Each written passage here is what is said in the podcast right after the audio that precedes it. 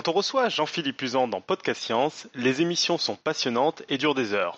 Alors, comme si ça ne suffisait pas, cette semaine, il est venu nous voir avec deux de ses camarades, Roland Lehoucq et Jérôme Pérez, pour nous parler du festival Florence. Ce festival est une rencontre unique autour de l'astronomie qu'ils organisent chaque année dans le sud de la France et dont ils vont nous révéler tous les secrets. Nous sommes le 9 mai de l'an 2018. Bienvenue dans Podcast Science, émission 340.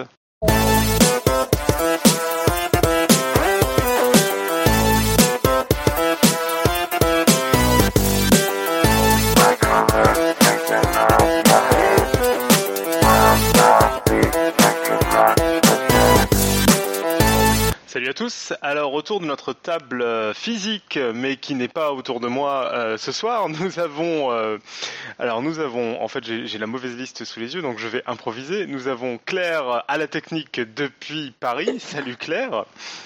Salut Qui est autour de la table physique. Donc peut-être que tu peux prendre ma relève pour présenter la table physique. Ah non, j'allais dire, je veux plus jamais rien faire dans cette émission, la technique, tout ça, moi j'arrête tout.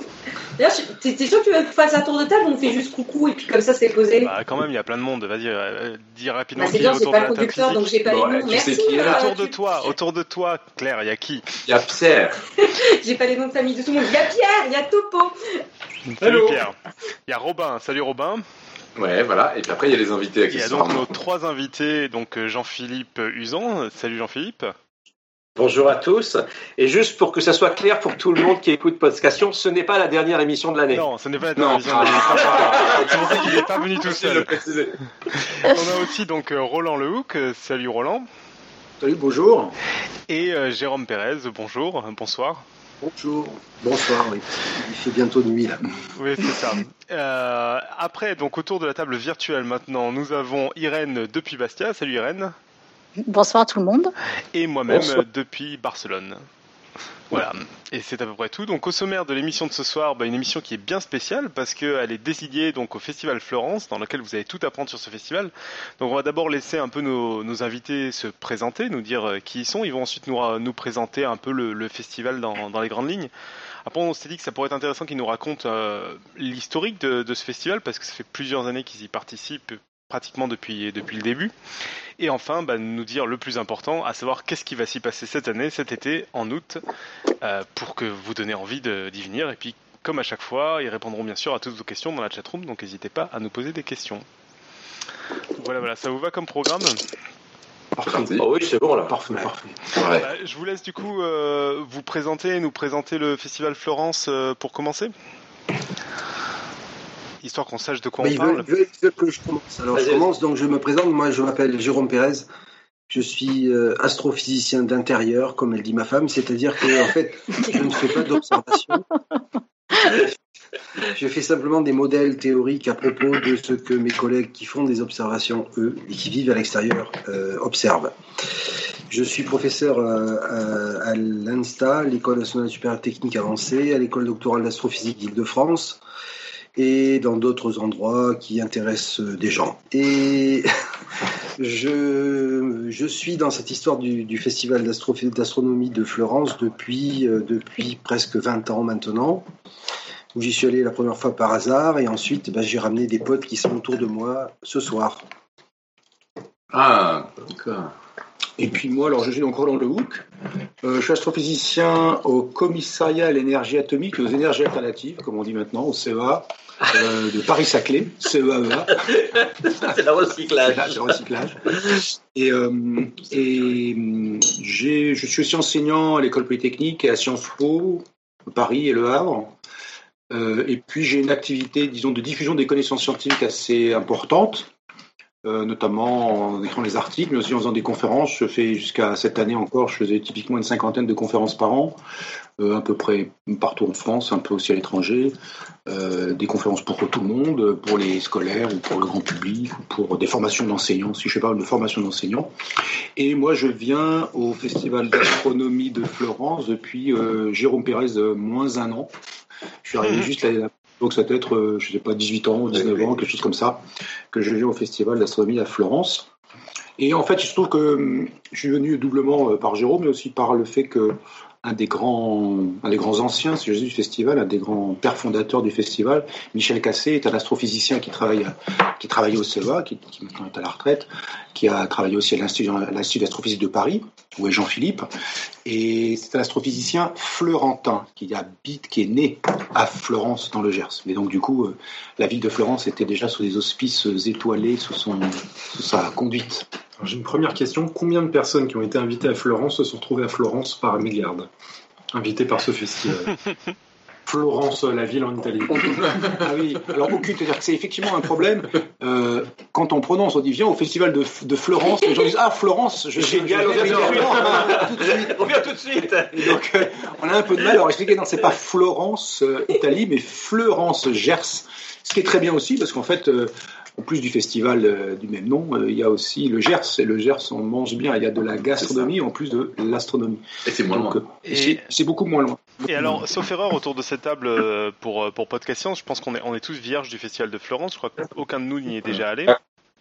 Non. C'est ça Et alors, si j'ai bien compris dans mes discussions avec Jean-Philippe, c'est que c'est pas un festival à Florence, c'est Florence qui devient un festival euh, le temps justement du festival. C'est ça, c'est toute la ville qui Et est. C'est-à-dire que, alors, euh, il y a effectivement énormément d'activités. Le festival a cru en taille, et en, en, en offre euh, culturelle au fil des années.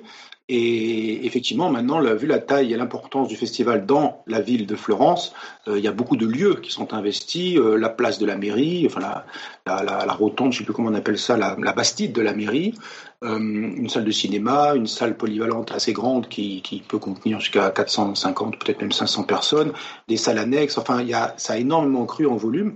Et donc, effectivement, l'importance du festival maintenant fait que euh, c'est un événement majeur dans la vie culturelle de la ville de Florence. Et ça se voit, d'une certaine façon, ça se voit. Les gens qui passent par hasard, qui passeraient par hasard à Florence, ne peuvent pas ignorer qu'il y a un festival d'astronomie qui s'y déroule euh, par l'abondance de population qui, qui arrive pour le festival, mais aussi par le, ben, tout ce qui est, ce qui est pavoisé dans les rues et les manifestations qui, sont, qui, se, qui se passent partout. Puisqu'il y a eu aussi, en plus du festival dans la, dans la dans les suppléments d'offres du festival, il y a maintenant une grosse dizaine d'années, il y a eu un festival euh, créé Astro Jeune qui plus particulièrement s'adresse aux enfants, depuis les plus jeunes, pas les plus jeunes plus jeunes, pas les tout petits, mais vraiment à partir de 4-5 ans, ça commence, jusqu'à les grands ados, jusqu'à 15 ans, après 15-16 ans. Après, on considère que au delà ils sont aussi tout à fait capables d'aller euh, suivre les conférences euh, du festival, les conférences, disons, adultes, les conférences grand public du, festival. Et il y a vraiment euh, une offre qui, et donc pour les enfants, une école, les lieux, les classes, la cour de récréation, bref, pour que ce soit un lieu fermé, sécurisé pour les enfants, et qui et donc ça investit vraiment toute la ville, et, le, maire de Florence est un soutien ardent du festival, bien sûr. Pour donner des chiffres, il y a 4000 habitants à Florence euh, dans période normale et le festival, ça draine environ entre, disons, 25 000 entrées dans la semaine. Donc, euh, voilà. 25. Ah oui, Mais 25 000 entrées. uniques ou Non, C'est non, pas les entrées uniques, voilà, c'est ça. C'est dans pas la exactement semaine. 25 000 personnes, c'est Il faut 25 000 diviser entrées par dans un facteur qu'on ne connaît pas bien. Voilà. D'accord. Mais Et qu'on cherche, qui est un peu plus. Ah oui, pardon. Euh, D'accord. C'est à peu près le nombre de jours, mais pas exactement, parce qu'il y a quand même beaucoup de gens qui reviennent plusieurs jours. Il y a des gens qui qui il y a des gens qui plusieurs reviennent qu'un seul jour. Le- pic avec le démarrage qui s'appelle le marathon, ça doit faire, le marathon doit faire à peu près 600-700 personnes Mhm. entre midi et minuit le premier jour, sans Oui, interruption. Parce que ça, c'est le marathon auquel euh, Jérôme fait allusion. C'est euh, maintenant devenu une, euh, comment dire, un, un highlight, un, un moment important du festival. À l'habitude, le festival commençait, le- commence d'ailleurs toujours le samedi et, et finit le vendredi soir, avec une inauguration le vendredi qui précède. Donc cette année, ça sera euh, du 4 au 10 août. Et euh, une fois l'inauguration faite, le festival habituellement, enfin il y a déjà une bonne dizaine d'années, commençait directement avec les conférences, disons, d'astronomie. Et maintenant, euh, euh, fort d'une expérience qui a été, qui a été tentée euh, en 2005, c'était l'année de l'année mon- l'année mondiale de la physique, euh, décrétée par euh, l'UNESCO, année mondiale de la physique. Euh, il y a eu un, à l'époque qui s'appelait un évoluton. C'était une idée qui venait d'un astrophysicien toulousain, parce que bien sûr, Toulouse, avec sa proximité de Florence, eh bien, euh, ils sont sollicités, les Toulousains, euh, de, de toute obédience, et en particulier les astrophysiciens, les astrophysiciennes. Et hum, cet évoluton, en 12 heures de conférence, présentait euh, l'évolution 4 fois, euh, pas 4 fois 4 heures d'évolution de la matière, 4 heures d'évolution du vivant, 4 heures d'évolution des sociétés. Et ça a eu un tel succès qu'on a reproduit, on a, on a continué l'idée en, la- en le nommant non plus évoluton, l'évolution de la matière, disons de la matière euh, inerte jusqu'aux sociétés organisées, les sociétés humaines organisées. Et on a fait marathon des sciences où il y a 12 heures de conférences qui s'enchaînent de midi à minuit. Et donc ce marathon, maintenant, tradi- désormais traditionnellement, depuis, euh, depuis 2005, ouvre le festival le samedi. L'inauguration, il a lieu le, le vendredi soir qui précède. Alors cette année, le thème du marathon, ça sera mouvement.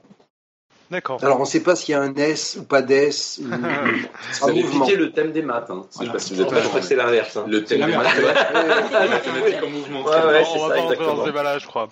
Et, Ouais, et donc Jean-Philippe, t'es le seul à pas t'avoir, euh, à pas avoir dit comment t'étais arrivé dans le festival. Non, parce que c'est difficile de faire une place quand il y a Roland et Jérôme juste en face de moi. C'est ça qui est dingue. On Ça, croyait c'est que fou, c'était à la ouais. barre, mais en fait, il y a pire que lui. Bon, voilà. Et puis aussi, comme je suis un garçon très poli, donc euh, je ne coupe pas la parole. Euh, oui, donc Jean-Philippe Puzan, donc je suis euh, chercheur à l'Institut d'astrophysique de Paris, je suis spécialiste de gravitation et cosmologie, et euh, pour beaucoup des auditeurs de podcast on s'est déjà rencontrés plusieurs fois. Ouais. Et Euh, je suis l'équivalent de 10 émissions, mais en 3 émissions. Je crois que c'est ça à peu près. C'est ça. Très bien, appelez-moi Tolstoy.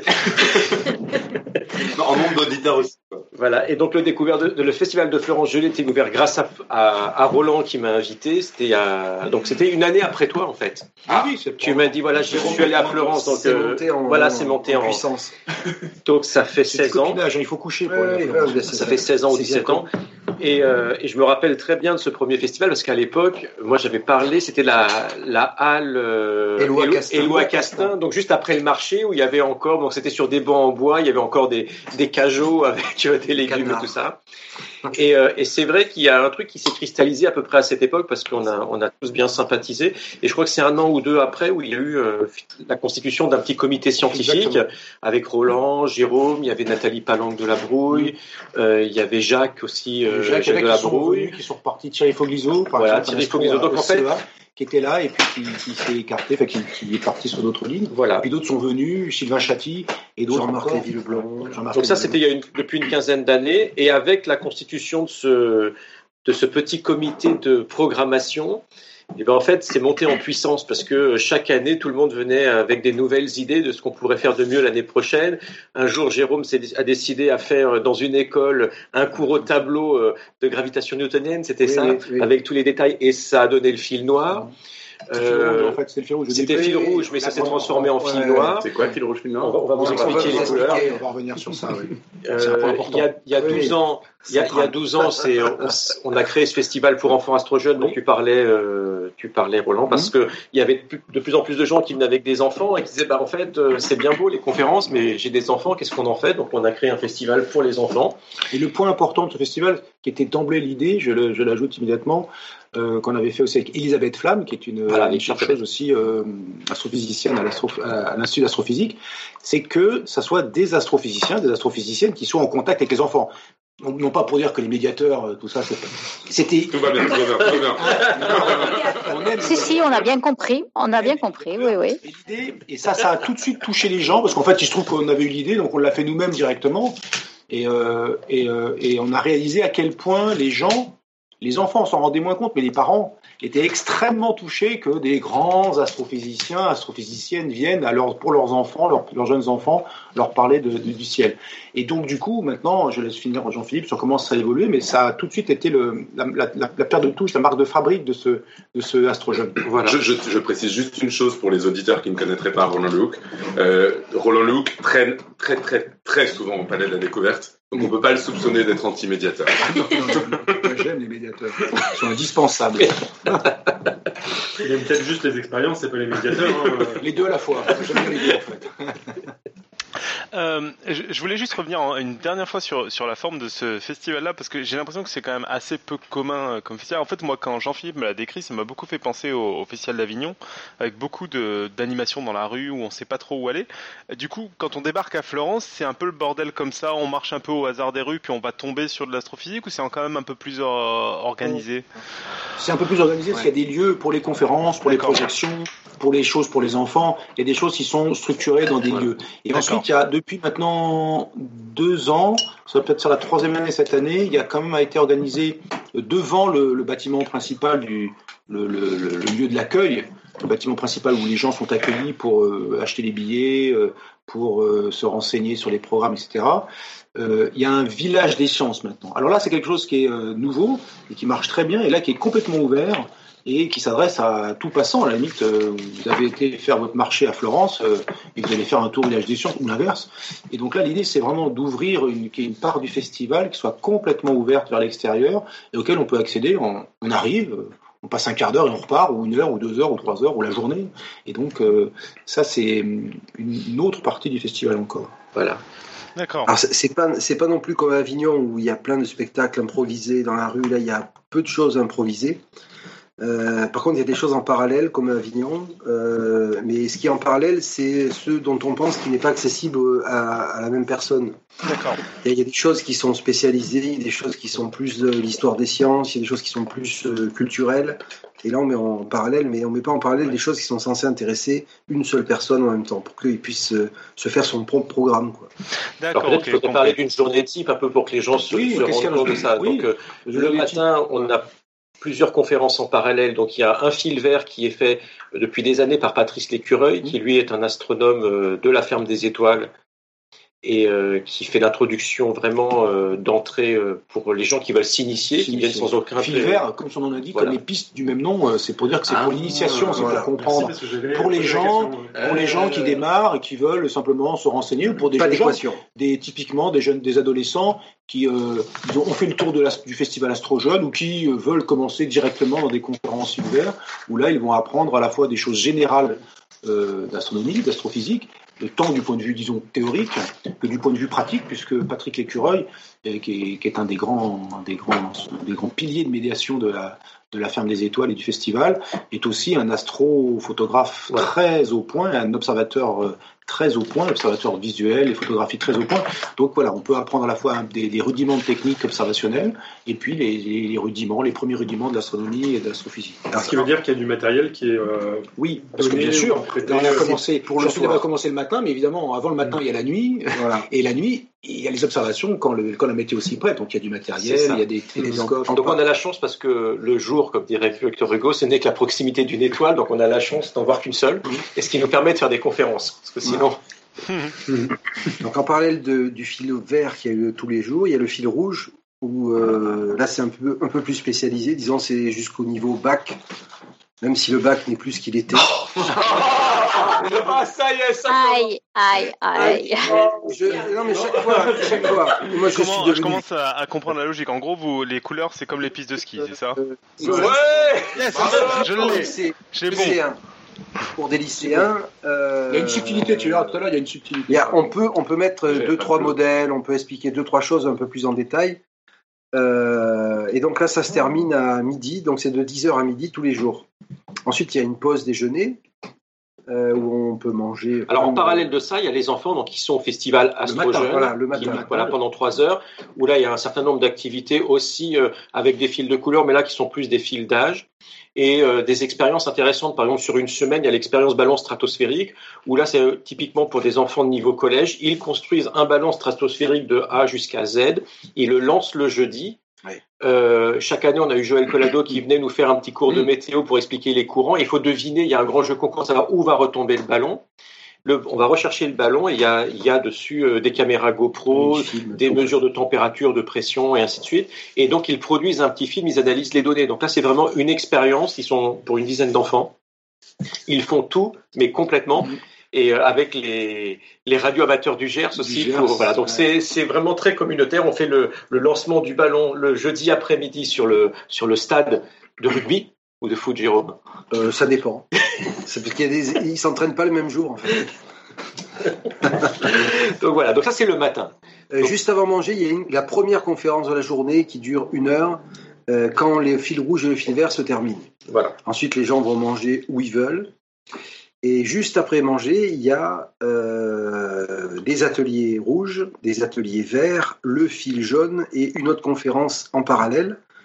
Le Alors, jaune, le fil jaune, C'est c'est. la subtilité des couleurs. Ah, c'est ça. Qu'il n'y a pas de bleu, mais il y a du jaune. Non, non, mais Non, attendez, jaune. là, Le jaune, c'est parce que ça rappelle euh, une série de livres qui s'appelle euh, La physique pour les nuls, la philosophie Mmh. pour les nuls. Là, c'est Astrophysique pour les nuls. Donc c'est en dessous de vert? C'est. Non, ça dépend. C'est vraiment l'envie- l'ambition d'expliquer euh, les bases de l'astrophysique, y compris avec euh, des, des- des- des petites choses techniques, très peu techniques, mais des bases de mécanismes physiques ou d'éléments d'astrophysique.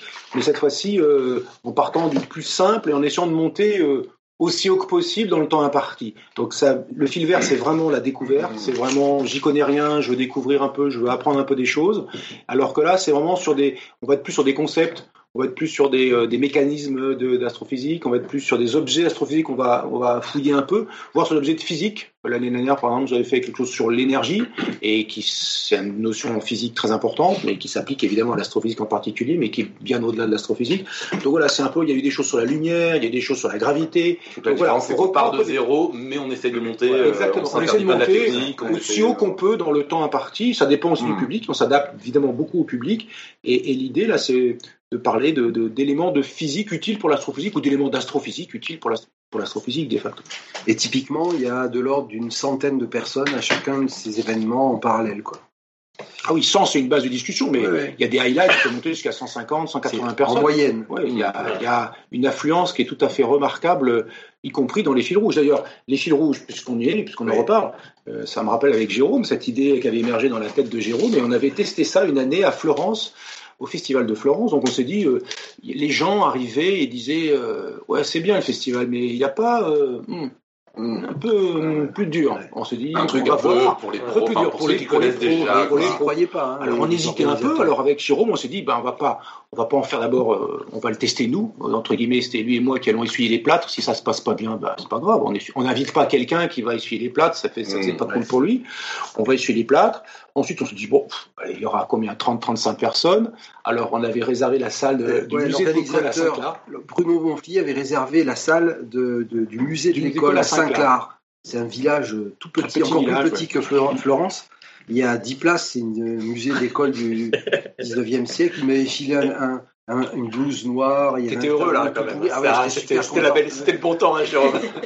Et donc, et donc, ils avaient, il y avait 10 places. Il m'avait dit oui, de toute façon, avec 10, 10 places, il y en a assez, et tout ça. Et puis, Il y y avait 80 a, personnes. il y a ouais, une centaine. Ouais. Alors, du coup, on a dit bon, ben, Ça tombait on bien, étaient 10 fois. Donc on l'a fait dehors. Donc on l'a fait dehors et ça s'est bien passé. Et puis le lendemain, c'était Jérôme qui a essuyé le premier plâtre et le deuxième plâtre, c'était en. ben, On a changé de salle, on s'est mis ailleurs, il n'y avait plus de tableau, c'était, euh, il a fallu tout bricoler pour que ça se passe au mieux. Bref, on s'est rendu compte qu'en fait, il y avait une demande Ouais. importante Bah, faut dire que de monter le niveau. L'astronomie, il faut reconnaître que c'est un. Il y a beaucoup de gens qui s'y intéressent euh, en Oui, amateur, alors- en, en poussant. Enfin, c'est quand même un des seuls domaines où il y a des, des magazines entiers dé- dédiés à ce thème-là de vulgarisation. Oui, et là, Là, là, ils veulent, ils veulent pas, ils veulent pas. non, mais ça veut dire que quand même, il y a un certain nombre de personnes qui s'y intéressent Mais là, suffisamment. ils veulent pour, pas euh, entendre l'univers est grand, l'univers est beau. non, ils veulent sûr. savoir pourquoi. Voilà. Ouais, ouais, Et quoi, on l'avait même mis pour être sûr que, Ouais. que on va vraiment pour que les gens soient avertis aussi, parce que les gens viennent aux conférences et ils payent pour venir aux conférences, donc ils viennent pas et qu'ils se retrouvent dans une situation fâcheuse où ils, ils trouvent quelque chose auquel ils ne s'attendaient pas. On avait mis euh, euh, bac scientifique indispensable, amenez votre calculatrice, enfin, on avait mis des éléments pour Vous allez vous effrayer, effrayer les gens. parce que- Ça va être dur. Vous allez en chier. C'était clair. Comme ça, les gens qui viennent, ils- c'est ça a écrit, quoi. Ils sont pas roulés. Ça a été Et il y avait trop de monde pour les places et c'est tout de suite ça s'est bien passé. Alors du coup l'année suivante, eh bien, il y a eu euh,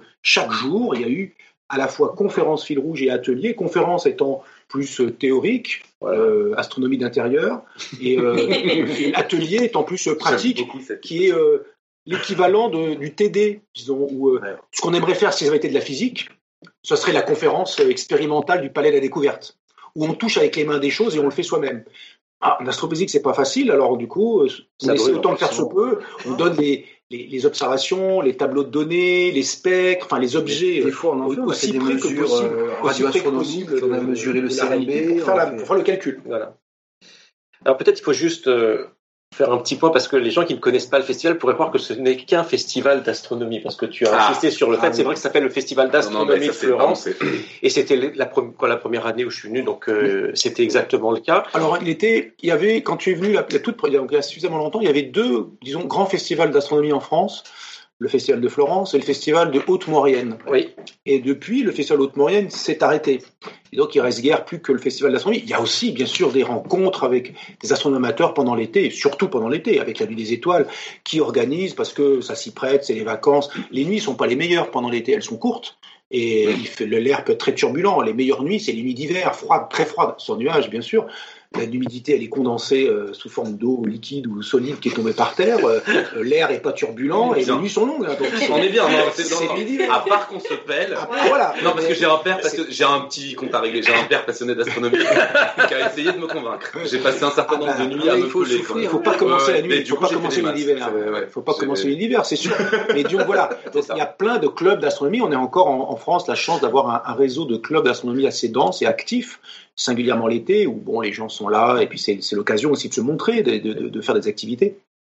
Et donc euh, en tant que festival, c'est en France sans aucun doute le plus grand et je dirais même en Europe et euh, je, dans la galaxie, dans la galaxie, Non, dans la galaxie, dans la galaxie.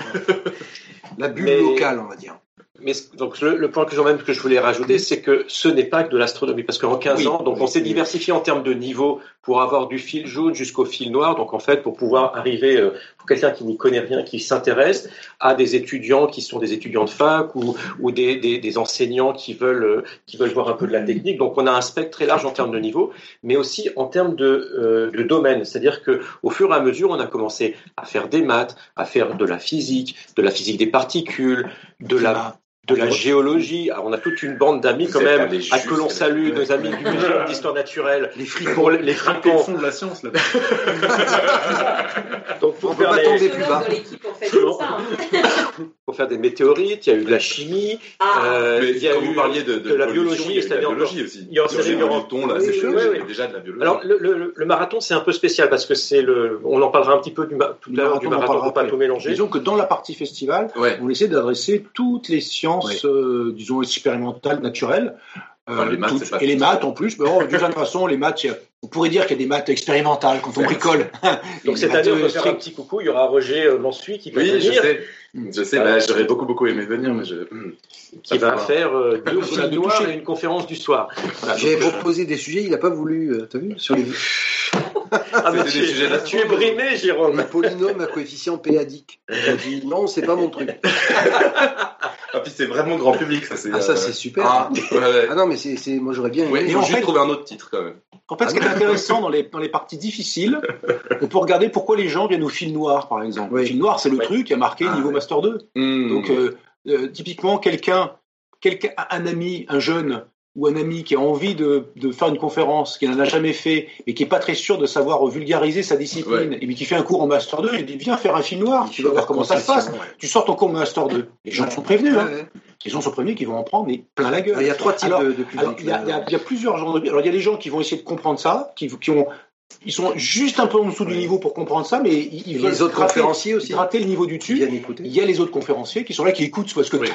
le truc génial, c'est que tous les conférenciers, on les invite aussi parce que c'est pas toujours des copains, c'est aussi des gens qu'on a envie d'entendre. A des une gens, des sujets qu'on a envie de comprendre. Et puis, et il y a dans les, dans le Ceux-là qui film, fois, ils sont jamais revenus après.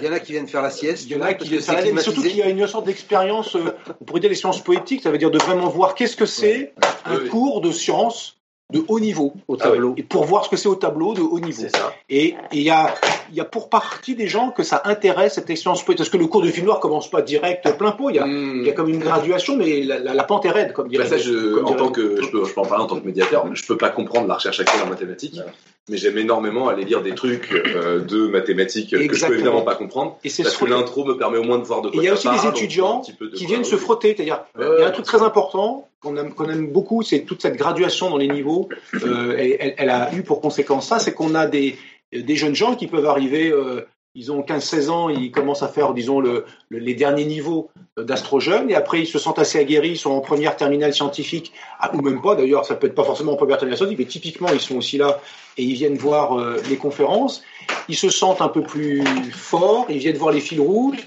ils traînent au fil noir. Ça. Ils comprennent pas grand chose, mais ils voient l'ambiance parce qu'ils savent qu'ils vont se dessiner en prépa. Alors ils veulent, ils veulent goûter. Voilà, ça donne un goût des choses. Alors du coup, les gens viennent dans ces conférences pour tout un tas de raisons et ils discutent entre eux parce qu'il y en a certains qui savent un peu plus, qui expliquent, ah, j'ai rien compris, qui expliquent à côté. Et donc c'est cette ambiance-là de, de progression qui fait qu'on a des bébés Florence presque maintenant. Moi, j'ai déjà vu arriver un certain nombre d'étudiants qui sont passés par Florence au sens arrivés euh, jeunes disons typiquement à l'adolescence, et euh, intéressés par l'astronomie, et qui maintenant sont euh, en master 2 et voire font des thèses d'astrophysique. Et doivent faire une conférence. Et, et qui, Ouais, on espère, parce que Ouais, euh, nous on est sur la pente comme ça, Ça, eux ils sont vraiment sur la pente comme Voilà. ça, ça va se croiser. un Alors à la radio, ça, ça passe Ça passe moins bien, ça, mais- Bon, nous, on est sur la pente et croissante, descendante. eux sur la pente croissante, et à un moment donné, ils ont vocation, euh, ces jeunes gens et d'autres, mais ils ont À vocation à nous la place. remplacer, à nous remplacer. Et c'est ça, je trouve, qui est vraiment intéressant, vraiment important et vraiment fort aussi dans le festival, c'est de penser explicitement à notre remplacement. Et Voilà. d'ailleurs, la première fois quand tu m'avais invité, Roland, c'est je crois que c'était une des premières fois que je faisais une conférence de vulgarisation de ma vie. Ça avait été assez catastrophique. Elle était vraiment trop trop dure. Tu veux dire que ça s'apprend Mais Roland m'avait fait un débrief après euh, sur plein plein de choses, sur les façons de présenter, sur les histoires de niveau, sur euh, par rapport à son public. Et c'est aussi quelque chose qui se reproduit, c'est-à-dire que nous déjà en voyant les conférences des autres, on voit différents styles, différentes façons de présenter des sujets parfois qu'on connaît. Et puis régulièrement, on invite aussi des jeunes qui sont des gens qui viennent en fin de thèse ça. ou qui sont en, en début de postdoc, qui n'ont jamais fait de vulgarisation et qui viennent au festival. En général, on leur propose de faire des fils rouges, des fils noirs pour commencer. Parce que là, si vous voulez, le public, on a un public résilient. Et Très annoncé très dur. Voilà. Et donc, du coup, si Ouais, la ouais, personne est, un peu malhabile sur le niveau, n'a pas encore bien pigé le niveau ou la durée, ouais. le public est résilient. C'est-à-dire, euh, quand ils voient quelqu'un qui a bossé pour eux, ils aiment ça. Ils disent c'est super. Puis à ils peuvent faire des retours après, constructifs en plus. Exactement. La rue, Exactement. Et du coup, la personne, elle est, elle est moins gênée. Elle est toujours un peu stressée par sa présentation, mais elle sait que si elle n'est pas tout à fait dans le niveau qu'elle espérait, c'est pas très grave. Le public Mm. est solide et puis c'est annoncé dans des cours de, de niveau. Voilà. Mais on a aussi les jeunes gens dans l'astronome, dans l'astro-jeune, qui nous ont remplacés parce que nous, on aurait on Voilà. a explosé dès la première année, Jean-Philippe, euh, Elis- Elisabeth et moi.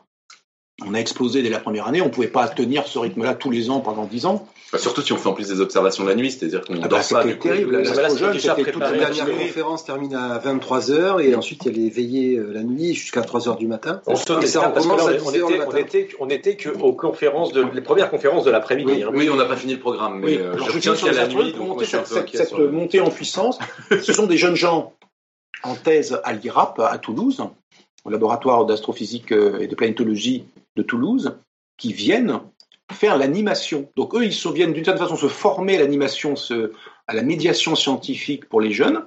Alors selon leur, euh, leur, leur niveau, leurs compétences, leur envie, ils vont vers les plus jeunes ou vers les- plutôt les ados.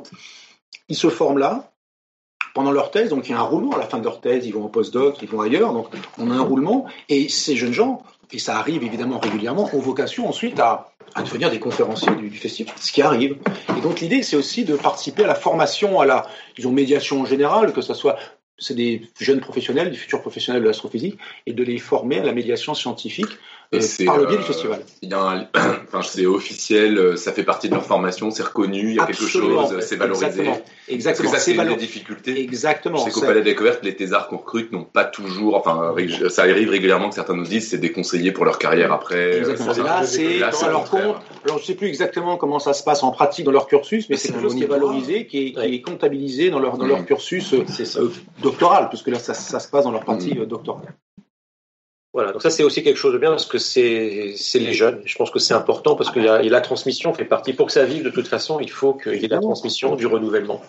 Et ça, je pense que le festival c'est un lieu extraordinaire pour des gens qui veulent commencer à faire de la vulgarisation, qui peuvent hésiter un petit peu parce que c'est un endroit où on peut se tromper et le public euh, nous le dira ou nous le dira pas, mais c'est quand même un public assez bienveillant. On a des... et comme tu le disais, on est régulièrement euh, arrêté dans la rue aussi pour dire bah, j'ai vu votre conférence, alors ça c'était très bien ou ça j'ai pas compris. Et puis des fois il y a des gens qui vous payent un coup à Ah boire ouais. euh, sur le café de la place simplement pour discuter euh, un quart d'heure, 20 minutes avec Refaire vous. les calculs. Et ça aussi, je pense que ça fait partie de- du plaisir des gens qui, des festivaliers, c'est qu'ils ont la possibilité de, de rencontrer ben, Roland, Jérôme, gens sur place, Les voilà, conférences sont une sur place. Il n'y a Voilà. pas euh, le lieu des conférenciers, Hmm. la croisette des conférenciers et puis le, Euh, le marigot des investi, C'est vraiment très mélangé et de sorte que, comme nous aussi, on assiste aux conférences de nos, de nos collègues par intérêt parce qu'il y a des thèmes où évidemment on est parfaitement ignorant, et mais aussi euh, même les thèmes où on aurait des choses à dire où on ne serait pas complètement ignorant.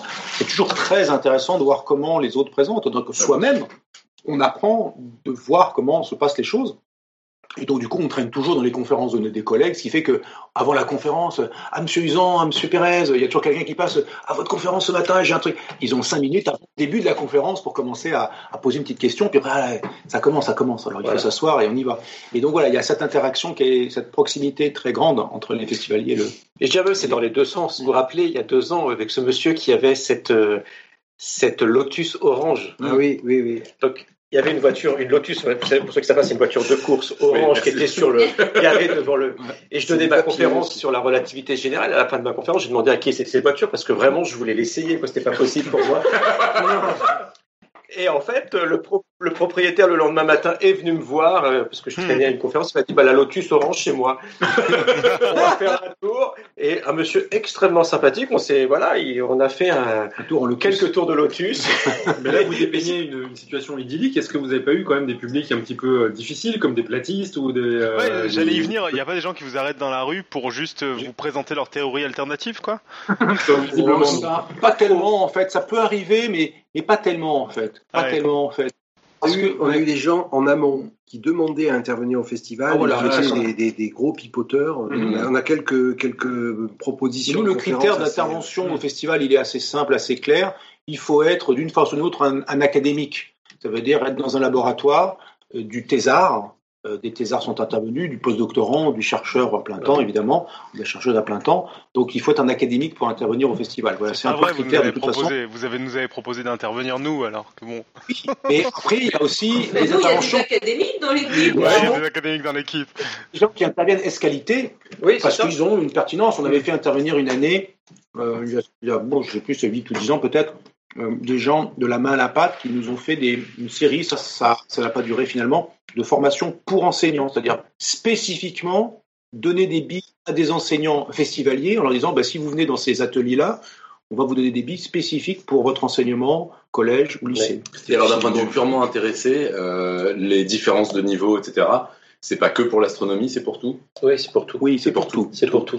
Non, Oui, c'est ça, c'est l'année prochaine. C'est Ouais, bien mais- sûr. oui. Ouais. C'est pour- Moi, moi, j'ai une question là sur ce que nous, vous nous avez Oui. fait une vue euh, très très élogieuse là de tout ce qui est vulgarisation, etc. qui, qui est hyper intéressante. Et il y a une question qu'on pose souvent aux gens qu'on reçoit qui, qui font de la vulgarisation. Et là, en plus, on a des, des scientifiques de haut niveau qui font de la vulgarisation. C'est est-ce que euh, bah, du fait de ces échanges avec des gens qui sont pas des spécialistes, vous avez pu faire avancer votre euh, démarche scientifique, votre recherche scientifique en, en fait en ayant un, regard un peu nouveau, peut-être un peu plus moins spécialiste, mais en tout cas, euh, mais qui puisse vous poser des questions qui vous ont fait réfléchir et avancer dans votre recherche? Alors ça c'est clair qu'on apprend plein de choses en- au festival. Alors directement comme ça, qui a fait progresser la recherche de... De toute façon, la, la recherche, on ne sait jamais ce qui l'a fait progresser. C'est des idées qui s'accumulent, qui s'entassent et qui ressortent comme ça de temps en temps. Il n'y a pas eu d'observation Euh, nouvelle. euh, des idées, oui, plein d'idées. Moi, je, je fais plein de trucs dans les concours, etc. Je recycle plein de trucs que je vois au festival. Euh, Mm. euh, je- je- J'écris des choses que j'ai vues au festival. Je- Enfin, il y a plein de choses qu'on qu'on- qu'on apprend là-bas. C'est un, c'est un Mais moment ça- important où on peut apprendre Là où on choses. gagne beaucoup, c'est pas tant dans la recherche, en tout cas personnellement, c'est pas tant dans la recherche, bien sûr, que dans le, la façon de parler des choses. Et les questions, euh, vous, vous avez- même, même avec euh, de notre expérience, je suis sûr que ça arrive à Robin, ça arrive à tous les gens qui font de la médiation. Il y a une question, vous faites comme un con, vous dites putain, je sais pas répondre à ça. Enfin, vous, vous répondez à un truc parce qu'il faut pas déconner Ouais. quand même, faut sauver la face. Parce qu'on est des professionnels. Parce que des pros. Mais vous sentez bien que vous êtes un peu Ouais, merdeux. ouais, ouais, Et que ouais, si la personne elle a l'air de faire un peu, genre elle comprend pas, vous prenez l'air sérieux du mec, euh, et comme ça, euh, il, il ose pas relancer le truc. prouvé. Mais vous sentez bien que vous êtes un peu merdeux. Et donc du coup, vous allez dire bon ça, on n'aura pas deux fois sur ce truc-là, j'aurai pas deux fois l'air con quoi. Et donc vous allez bosser ça. Ou, Ah, voilà. vous n'avez pas la Donc, formule ça, des ça- mathématiciens à dire c'est trivial en fait. On, on vous laisse le faire en exercice. Ouais, ça, Si, ça, je vous ai entendu le dire début de l'émission. La, trivialité, ça se démontre. Ouais. Alors Mais juste pour les non-matheux qui nous écoutent, trivial est le mot globalement pour mépriser les gens qui ne comprennent pas. Quand Ou on dit c'est trivial, des trucs où on sait pas le démontrer tout de suite et donc on Ouais, non, c'est trivial. Il y a cette fameuse, il y a cette fameuse. Alors, qui était ce physicien? Alors, on prête ça, on prête Coriche, évidemment, le co-grand physicien, je ne sais plus lequel, peut-être pas Olive, je ne sais qui, qui écrit sur une grande démonstration sur son tableau, et euh, qui a, euh, il s'arrête devant un truc, il doit démontrer quelque chose, et euh, il écrit le résultat, il dit, de toute façon, la démonstration est triviale.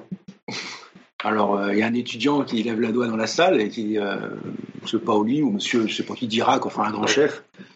Hmm, moi, je ne vois pas comment on le trouve. Quand on dit c'est trivial, sous-entendu, c'est une affaire de, de- de quelques secondes, ou une minute de calcul. Je vois pas du tout où c'est trivial. Alors, le grand physicien s'arrête, contemple le tableau attentivement pendant 10 minutes. On s'est dit euh, Si, si, c'est trivial.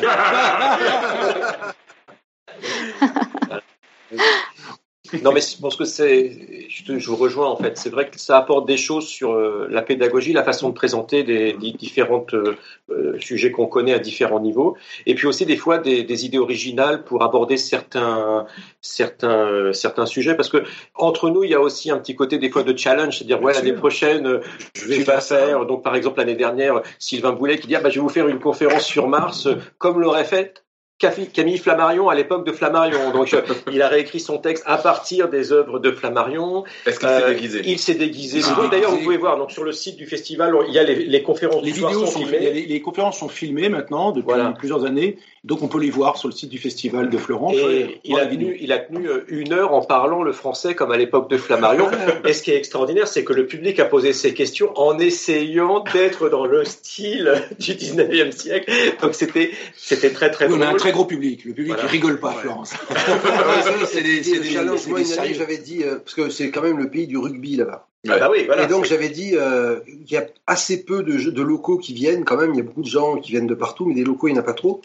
Et comme moi, j'ai développé des relations après les conférences euh, avec les- le, le café du centre, euh, euh, j'aurais dit Pendant l'an la troisième mi-temps. Voilà, pour la troisième mi-temps, j'aurais dit l'an prochain, je vous fais une conférence sur la physique du rugby. Et moi, j'y connaissais rien. hein. Et euh, donc, il a fallu que je j'investisse plein de choses. Et maintenant, je suis journaliste dans une revue de rugby. Et euh, je conseille l'équipe de France sur la mêlée. Mais c'est pas des- c'est pas des conneries. Je suis allé aussi. Alors maintenant, ils se sont tous fait virer là. Donc je connais plus la nouvelle équipe, mais l'ancienne équipe, si ça marchait pas, c'est parce que ils commençaient à faire de la physique. Quoi. Il se des questions. Il se Voilà, pose ils se de posaient des questions, ils Il fallait Ça, pousser, c'est pas bon, il ça, c'est pas réfléchissaient, ils se faisaient C'était quoi ce défoncer. rugbyman qui était fada de mécanique quantique Ben, c'était euh, Johnny Wilkinson. Johnny Wilkinson. Donc j'avais invité Alan Starr, on avait fait des trucs et tout, et donc euh, je leur avais dit, bah Florence, on va faire la physique du rugby. Il y en a qui sont Donc, venus euh, euh, ben, c'était plein. Non, mais les rugbymen, ils sont. Ah oui, oui, j'avais pris un conseiller technique, euh, le président du club de Florence, et euh, là, d'ailleurs, si vous cherchez sur YouTube, vous allez me voir avec euh, avec Dan Carter, parce que je suis allé les voir au Racing et tout pour savoir comment ça marchait. Ils m'ont reçu, c'était génial, quoi. Alors que j'y Et connaissais d'ailleurs, tu as même donné cette conférence en ouverture de la Coupe du Monde de Oui. rugby Ah, bah, quand- pour le premier match de l'équipe de France à l'Institut Henri Poincaré. On a fait une soirée rugby. c'était l'année de la Coupe du Monde de rugby, donc j'étais invité à tous les matchs. Il y avait la conférence, un apéro, et après on regardait le match. Et comme il y avait un match tous les jours, bah, j'étais-. C'est le rugby. Donc voilà, donc il y a des challenges qui aussi nous poussent des fois à dépasser euh, Oui, oui, parce que un peu évidemment, nos limites. comme, comme disons pilier entre guillemets du festival, euh, on a on intervient tous les ans et on va pas répéter la même chose Bah tous les ans. Donc euh, pour nous, il y a aussi la- la- le festival pour nous est très important effectivement pour plein de raisons, mais aussi parce qu'il y a cet aspect défi effectivement de trouver chaque année un nouveau thème, de se renouveler sur des choses où on est évidemment de moins en moins euh, entre guillemets légitime. La première conférence que tu fais de ta vie, c'est ton sujet de thèse, Voilà. euh, c'est le, le machin super pointu, et voilà, là tu sais en parler. Et après, tu commences à t'élargir, à t'aguerrir et à pouvoir parler de plein de choses, à te sentir à l'aise surtout. C'est surtout ça, sur, sur plein d'autres sujets, y compris les sujets où tu es un incompétent notoire. Et tu bosses. On bosse. tu bosses, Voilà, tu as des copains qui savent pour toi, tu Tu bosses, et tu essaies de pas dire de conneries, puis quand on dit, bah, tu corriges et tu progresses et tu apprends des trucs, etc. Pour avoir une idée d'ordre de grandeur, vous faites combien de conférences par an chacun? Bah, L'an dernier, j'en ai fait ça- 48, moi. Ah, en tout, en tout, je sais pas, j'ai pas En tout dans l'année, ouais. Bah, c'est sur mon site, tu vas voir, il y a la liste. Non, mais sur le festival. Ah, sur le Ah. festival, euh, l'an dernier, j'en ai fait 4. D'accord. 3, 3. Comme cette année. Trois. Donc c'est ça, typiquement, on en fait trois. deux, trois par année dans le Mais qui doivent se renouveler Ouais. chaque année, donc c'est Bah énorme. oui, Enfin, c'est- alors il y a des choses. euh, Enfin, je veux dire, c'est pas votre boulot, quoi. Vous avez autre chose à faire dans l'année, quoi. Ah les oui, conférences, surtout moi, les conférences dans l'année, l'année dernière, j'en ai fait 65. Ouais. Voilà. Donc, euh, donc oui, c'est donc les, Bah ces là, conférences-là, c'est beaucoup de recyclage.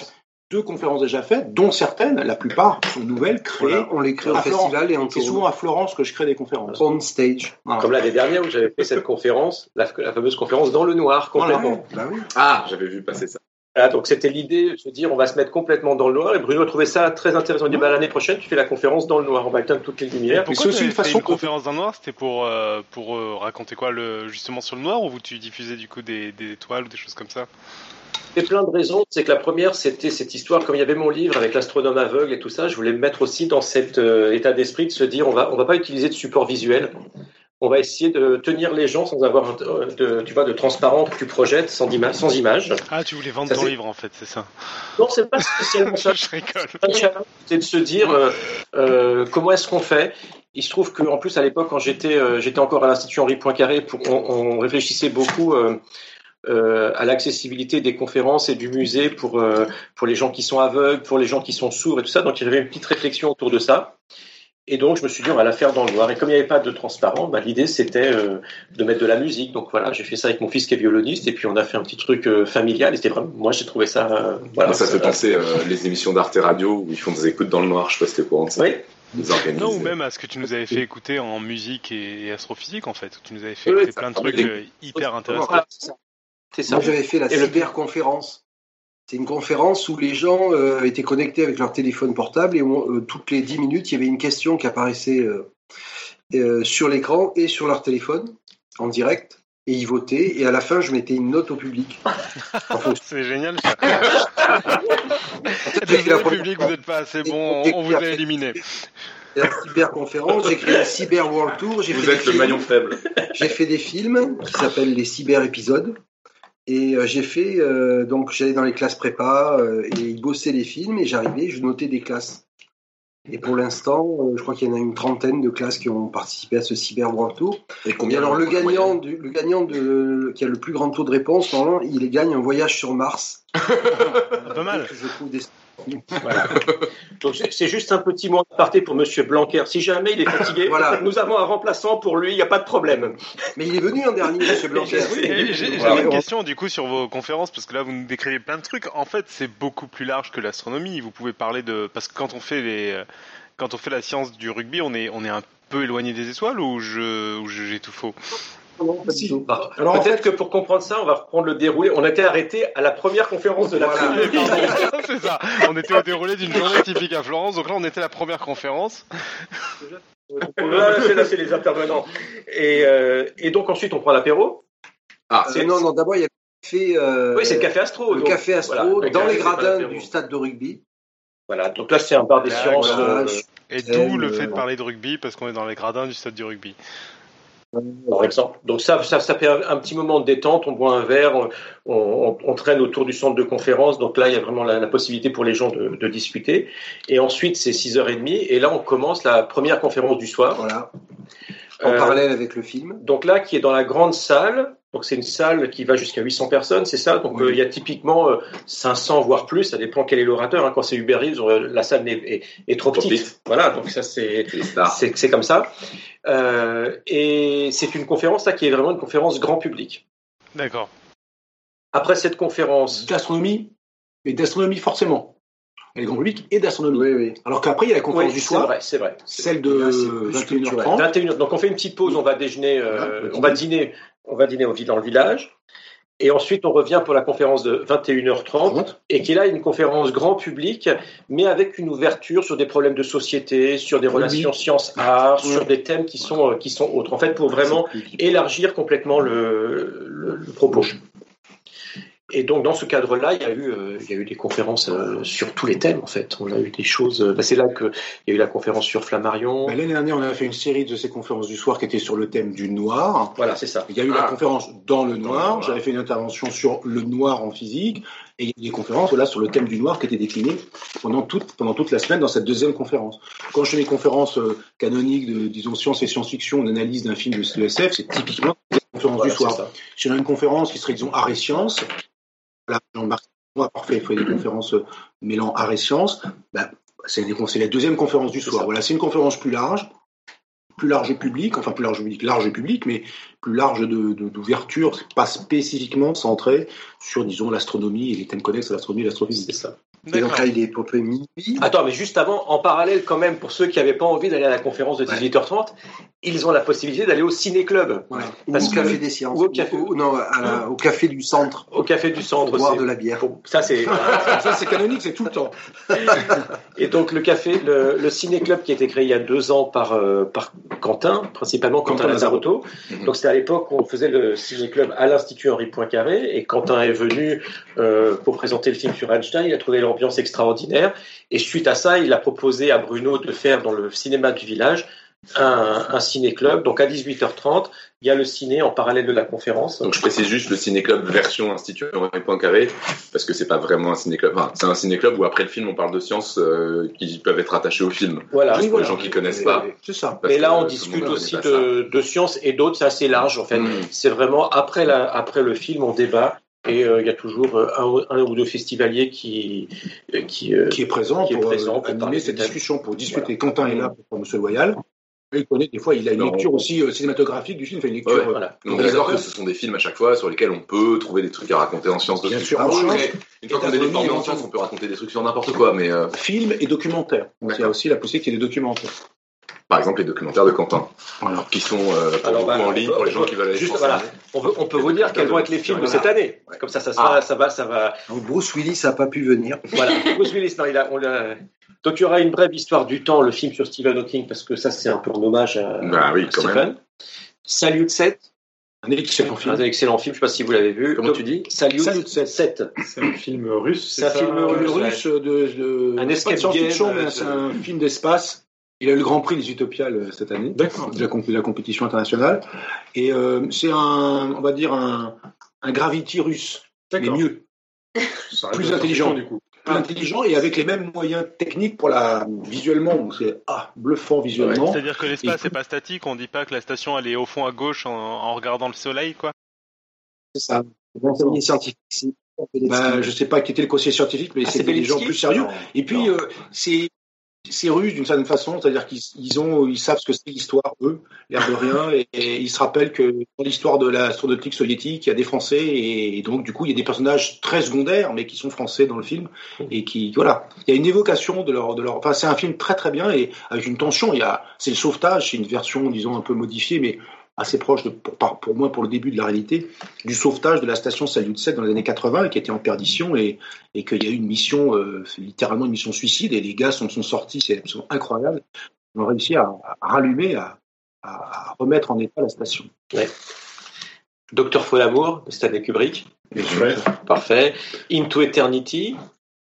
Euh, c'est le film euh, sur, euh, sur la, la station qui euh, traite les déchets oui, c'est ça. ouais. en Finlande, Michael, sur le, site- Michael, le site de stockage finlandais des déchets nucléaires, l'équivalent finlandais du site IGO en France. Alien. Là, vous- Alien, avec Sigourney Weaver dans un de ses meilleurs rôles, surtout dans Alien le premier, et Out of the Present, Ah oui, qui a de Ojika. André Ojika, Ah, que- qui raconte l'histoire de Andrei Krikaliev, c'est ça, de- qui est monté euh, sur. euh, Bah, Krikalev, il est resté 18 mois dans l'espace. Quand il est monté, c'était l'URSS. Quand il est redescendu, c'était euh, la ah Russie. ouais, voilà, ça. C'était la Russie. Fou, c'était ça. un salaire. Il est resté des mois. euh, On savait pas quand est-ce qu'on allait le descendre. Heureusement, il avait assez à bouffer. Son salaire était plus payé. Enfin, le gars, il était en orbite et euh, c'était pas très, très, très, très, très clair s'il allait Ouais, pouvoir descendre, il y a quel moment et dans quelles conditions. Mais il y a des, les, les, les, les- ravitaillements sont continués d'arriver Voilà. et il a tourné. Il n'était pas que tout seul, mais il lui restait longtemps. Mhm. Et euh, voilà, c'est un truc absolument incroyable qui est arrivé avec Krikalev. Et c'est un film de André Ojika, qui est un réalisateur roumain. Et surtout, ce film n'est fait qu'avec des images d'archives, parce que Ojika ne, ne filme jamais. Il, il pense, il part du principe que depuis le débarquement euh, de la Deuxième Guerre mondiale, on tourne tellement d'images que tous les événements sont surdocumentés. Et donc, lui, il n'utilise que des images qui ont déjà la été de filmer, il faut juste aller chercher les Ah, trucs qu'on faut déjà la bonne image on a J'aime beaucoup Voilà, l'idée. Et donc, euh, une grande partie de l'œuvre d'André est, euh, est autour de ça. j'ai entendu parler d'un poète qui faisait ça aussi. Il n'écrit pas de texte. Il prend que les textes des autres et il fait des copies-coller. Ah, c'est bien ça. C'est bien ça. hein Ouais, c'est bien. Voilà. On va pas se fatiguer à écrire. Tout a déjà été écrit. Donc il suffit juste de trouver ce que tu veux. Voilà, donc euh, si vous n'avez pas envie d'aller à la conférence, vous allez au cinéma, et puis on se retrouve le soir. Et donc après, donc euh, À on finit- 23h30, 23h30. c'est terminé. Tout le monde peut migrer vers la ferme des étoiles. Qui est à 22 km de Florence, dans la campagne complète, il n'y a plus de lumière, il n'y a plus rien. Et là, il y a un télescope de 60 cm, plus plein d'autres. Il y a une lunette, euh, une paire de jumelles euh, avec des, des deux, deux tubes de 150 mm. Il y a des, télescopes Dobson, enfin il y en a plein. Il y a, il y a 400, 500 personnes dans le champ derrière qui regardent les étoiles partout pendant toute la nuit. Et surtout, il y a, il y a les animateurs. Il y a les montreurs d'étoiles, oui. Et il y a les montants d'étoiles, c'est c'est. Montreur C'est des d'étoiles, gens- c'est voilà. classe. Voilà. Euh, Les gens- c'est des c'est gens comme ça qui que vous montent- vendez Les gens des sont chefs. guidés, les gens ont des lasers, voir le ciel. ils ont Dès que des je- vocabulaire, en fait. C'est que du vocabulaire, non mais c'est ça. de la c'est- com, c'est- de la c'est- com, hein, de toute façon. Mais complètement. Mais il nous manque ça en maths, je sais pas comment ils, ont, ils ont des espèces de triviales, par exemple. Ils ont des backlights, c'est-à-dire des lasers assez puissants qui permettent de montrer, de toucher les étoiles. C'est un laser vert. Avec le, le peu de diffraction atmosphérique qu'il y a, ça, ça diffuse à la- et on voit, on voit un trait qui pointe Qui l'étoile. pointe la direction. Ah ouais, c'est, c'est, c'est bluffant. Hein. Ça n'atteint quand même pas l'étoile. Euh, Non, ça s'arrête un peu avant. en un temps assez long. Temps, c'est long. Certains attendent encore. Et... Donc voilà, ça finit vers 3h30, Et, 4h du matin. Et ensuite, le lendemain, ça recommence. et Ça recommence euh, sur le même rythme toute la journée. Ah, et tout le monde ne suit pas toute la Si, journée quand même. si, si, Ah, si. Il y a des durs de durs, quoi. Non, non, mais il y en a. Mais Il y en a qui sont non, mais on a fait 24 heures non-stop au Palais de la Découverte. Il y en a 5, je crois, qu'on suivi de bout en bout. Ouais. Mais euh, on a récupéré les noms, quoi. Ils ont une entrée gratuite. Ouais. Pour le marathon, on demande à chaque fois qui était là au début, etc. Ça commence à midi. On va Mhm. revenir sur le détail de ce que c'est. Ça commence à midi, ça finit à minuit la même journée. Et euh, il y a à peu près 80% des gens qui étaient là dès, dès le début. Quoi. Hmm. C'est 12 heures par 24. 12 conférences. C'est 12 heures. C'est déjà beaucoup. Mhm. On est d'accord. Et c'est le premier jour. Et juste, euh, c'est complètement débile, hein, ça n'a absolument rien à voir avec le contenu, mais juste en termes d'infrastructure, vous arrivez, enfin, comment on peut loger tout ce monde-là? Comment on Alors, peut. les gens sont logés dans tout le Gers, en fait. Il y a beaucoup de gîtes. Il y a des gens qui. C'est ça, le Gers, c'est complet en fait. Euh, Ouais, le- la non, semaine mais en du plus, festival, c'est pendant, pendant le louer dans festival la région de Marciac. Florence, quoi. Ah, en plus, jazz. pendant le concert. Ouais. Ah, bah, c'est tant Ouais. qu'à faire, oui, c'est bien. Donc il y a énormément de gîtes, de camping, de, de- de choses comme ça. Euh, les gens s'y prennent un an à l'avance pour réserver. Donc On a- là, on là, on en parle, limite. on fait la pub, mais en fait, c'est plus la peine. On a on- on- on- Je pense qu'il y a un, peu, un tout petit peu. Il faut faire vite. il faut faire vite. Et euh, les gens reviennent. parle de notre logement alors, si on vient. Il y a une croissance assez impressionnant. Hein. Et, euh, toujours de chiffres. hein.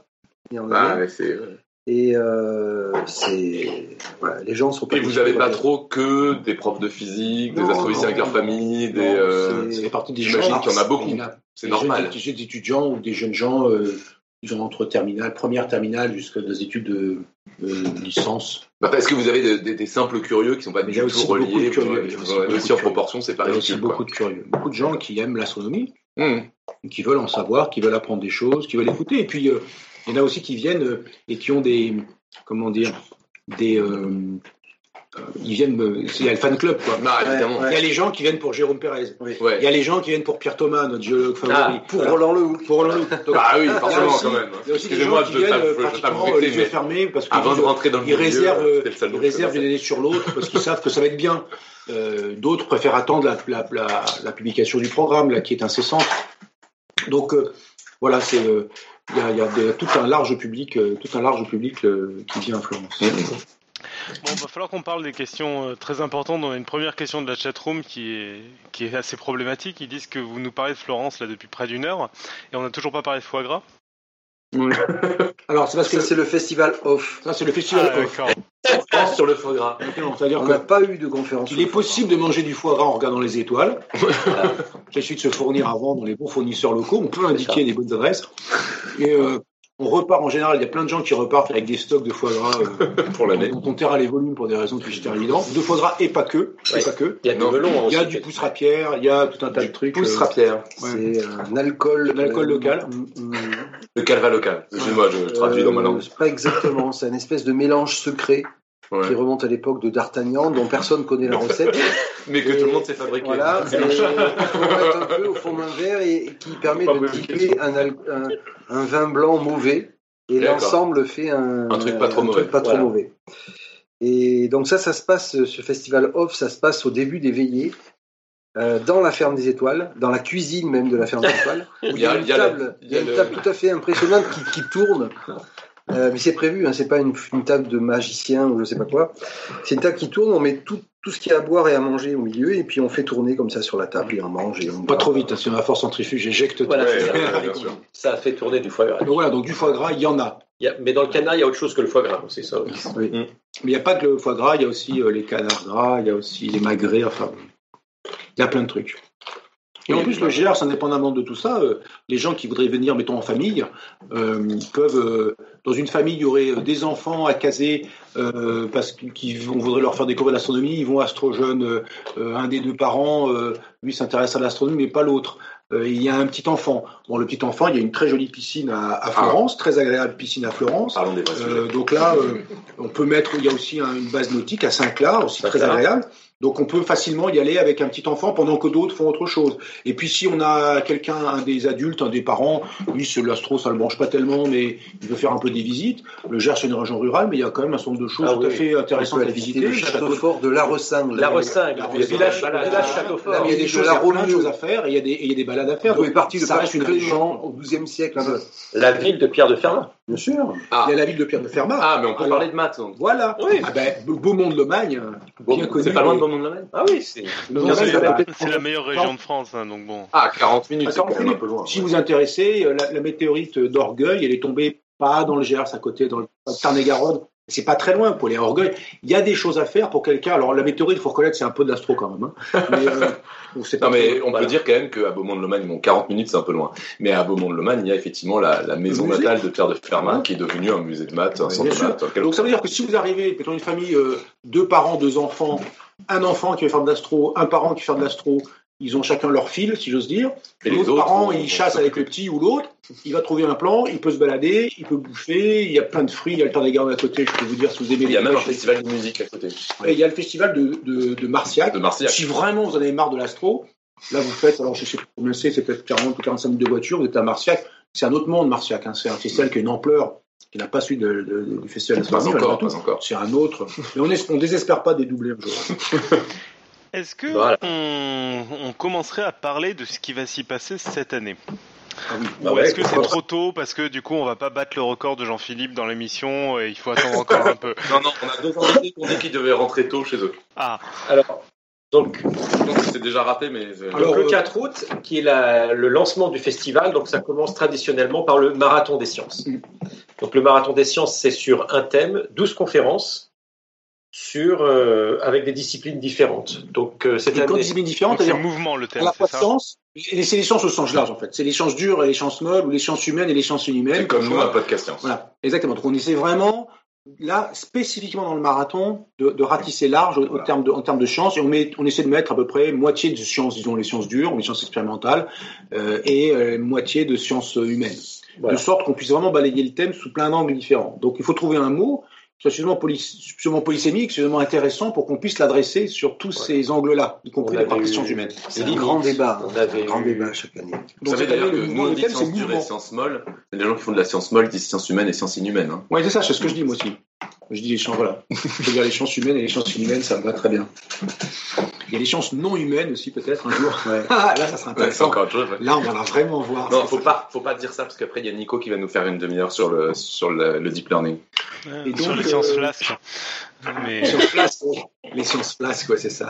C'est pas mal, les sciences Il y a la logique floue aussi. Donc du coup, euh, bon, bah, cette année, on peut donner un peu des choses, quelques thèmes euh, sur le. Dans le marathon, il y a souvent une introduction et une conclusion quand même. Mm.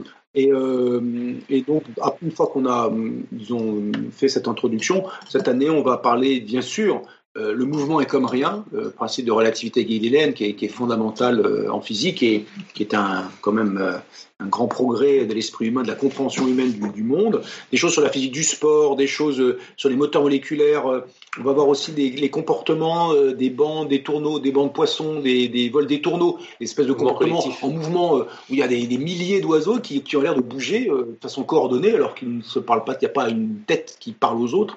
Et même s'il y en avait une, ça ne marcherait pas.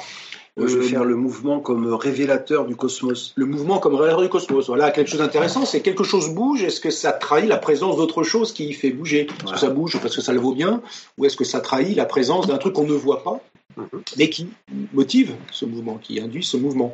Euh, on aura des choses sur l'humanité en mouvement, sur les migrations, euh, euh, sur la danse, bah, évidemment, La danse. comme l'esthétique du mouvement, et puis aussi sur l'histoire de la du mouvement euh, dessiner euh, le- les, les zoétropes, ces, ces dessins faits les uns après les autres et qu'on fait défiler dans un système tournant et vous voyez un des ancêtres du un des cinéma. ancêtres du cinéma, puis le cinéma, puis comment on donne l'impression du mouvement sur un dessin statique. Donc là, on a un illustrateur, un gars d'une école d'art qui va nous expliquer un peu l'histoire de ça et comment, comment on fait pour représenter le mouvement. Et donc il y a tous ces, tous ces éléments-là euh, qui, qui vont être abordés pour essayer d'adresser le thème du mouvement Voilà. dans beaucoup de choses. Il, y a, il manquera des choses, hein, immanquablement. En 12 séances d'une heure, on ne peut pas tout faire.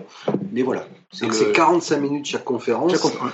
Et on a un quart d'heure pour manger, euh, parce que devant, parce qu'en fait ça se passe dans, dans un endroit qui, euh, en dehors du festival, pendant l'année, c'est le, le gymnase de la ville, dans lequel il y a les compétitions de handball, de basket, tout ça. Donc il y a des gradins, et c'est dans ces gradins qui sont aménagés avec une scène, etc., que se passe le festival, enfin les grandes conférences. Et donc autour de ce, de ce gymnase, il y a des, des producteurs locaux qui viennent. Et euh, donc pendant le marathon, là, on peut euh, tous les trois quarts d'heure, on peut manger les produits locaux. Ah, donc c'est pas continu. Ah non, c'est pas continu, non. Si, il y si, a 12 heures trois, midi, trois quarts d'heure. Si, mais il y a trois quarts d'heure de conférence. 15 minutes pour changer de 15 conférencier. de changer de conférencier. Les gens manger. peuvent vidanger, peuvent se nourrir. C'est pas continu. ouais. Excusez-moi, Sinon, ça n'est et pas continu. Ils ont droit à leurs besoins quand même. Nous, quand on a fait 24 heures au Palais de on a fait mangé 24 heures. Ça pas avez pas mauvais. C'était pas toujours les mêmes intervenants. Les gens du public, ils se sont débrouillés. Il y a pour un quart d'heure de break à chaque fois où on peut manger et sortir. Petit joueur. Il y a des glaces, il y a des glaces incroyablement bonnes. Ah, il y a intérêt à ce qu'il y ait des glaces parce que Ah bah oui, très très chaud dans un gymnase en plein été, ça doit être assez redoutable. Dans le gymnase, il n'est Ah, pas il est climatisé, il est climatisé, refroidi, il est rafraîchi. Le gymnase. Ah, il n'est pas vraiment climatisé, mais il fait plus frais à. Il l'intérieur. fait bon. On. Ouais. Parce On que est- le gymnase, dans le gymnase, ça il fait bon. Dans la salle, il fait dans la, dans, dans la grande salle, il fait, il fait très bon. Il y a du melon aussi dans le Gers. hein, N'oublions pas, à part le foie gras et tout ça, il y a aussi du melon. Melon de lecture. À je sens qu'on Il creuse y a autre chose que du canard Question sur la Il logistique. y a aussi les oies. Il y a aussi des oies, oui. Est-ce que vous avez fait que- Les quels canards sont et les oies. les, les contacts que vous avez privilégiés justement pour organiser euh, la logistique ou est-ce que c'est vous qui le portez euh, complètement sur Alors nous, on s'occupe, enfin les, les organisateurs du festival s'occupent de la logistique des conférenciers. D'accord. Y a une trentaine de conférenciers avec leurs familles qui sont invités euh, à rester. Il y a 30 conférenciers plus la famille, donc ça fait beaucoup de gens. Euh, donc ces gens-là, en général, mangent à la ferme des étoiles, là où il y a les observations le soir. Donc euh, dans le, le jardin de la ferme des étoiles, il y a pratiquement une centaine de personnes tous les midis qui mangent, hein. Euh, ouais. même plus que ça. hein.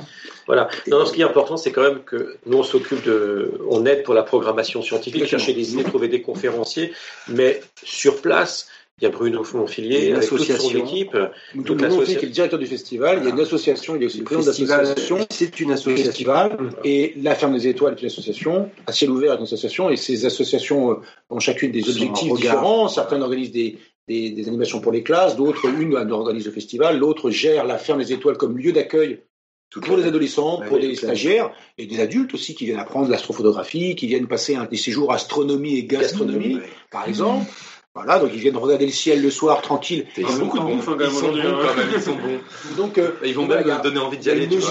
moi, je suis convaincue, attends, depuis tout à l'heure. il y a une logistique absolument ahurissante Ouais, euh, ouais. et qui nous dépasse, euh, de- qui dépasse, nous dépasse, voilà. et dépasse alors ça, ça amène la question qui a créé le festival euh, Alors, Comment ça s'est démarré Ça, c'est un démarré vaste, vaste débat. Alors, Non, enfin, je veux pas non plus. Non, mais on Il y a, une chose qui est claire, c'est aucun de nous trois. Voilà. Ouais, vous êtes arrivé Le après.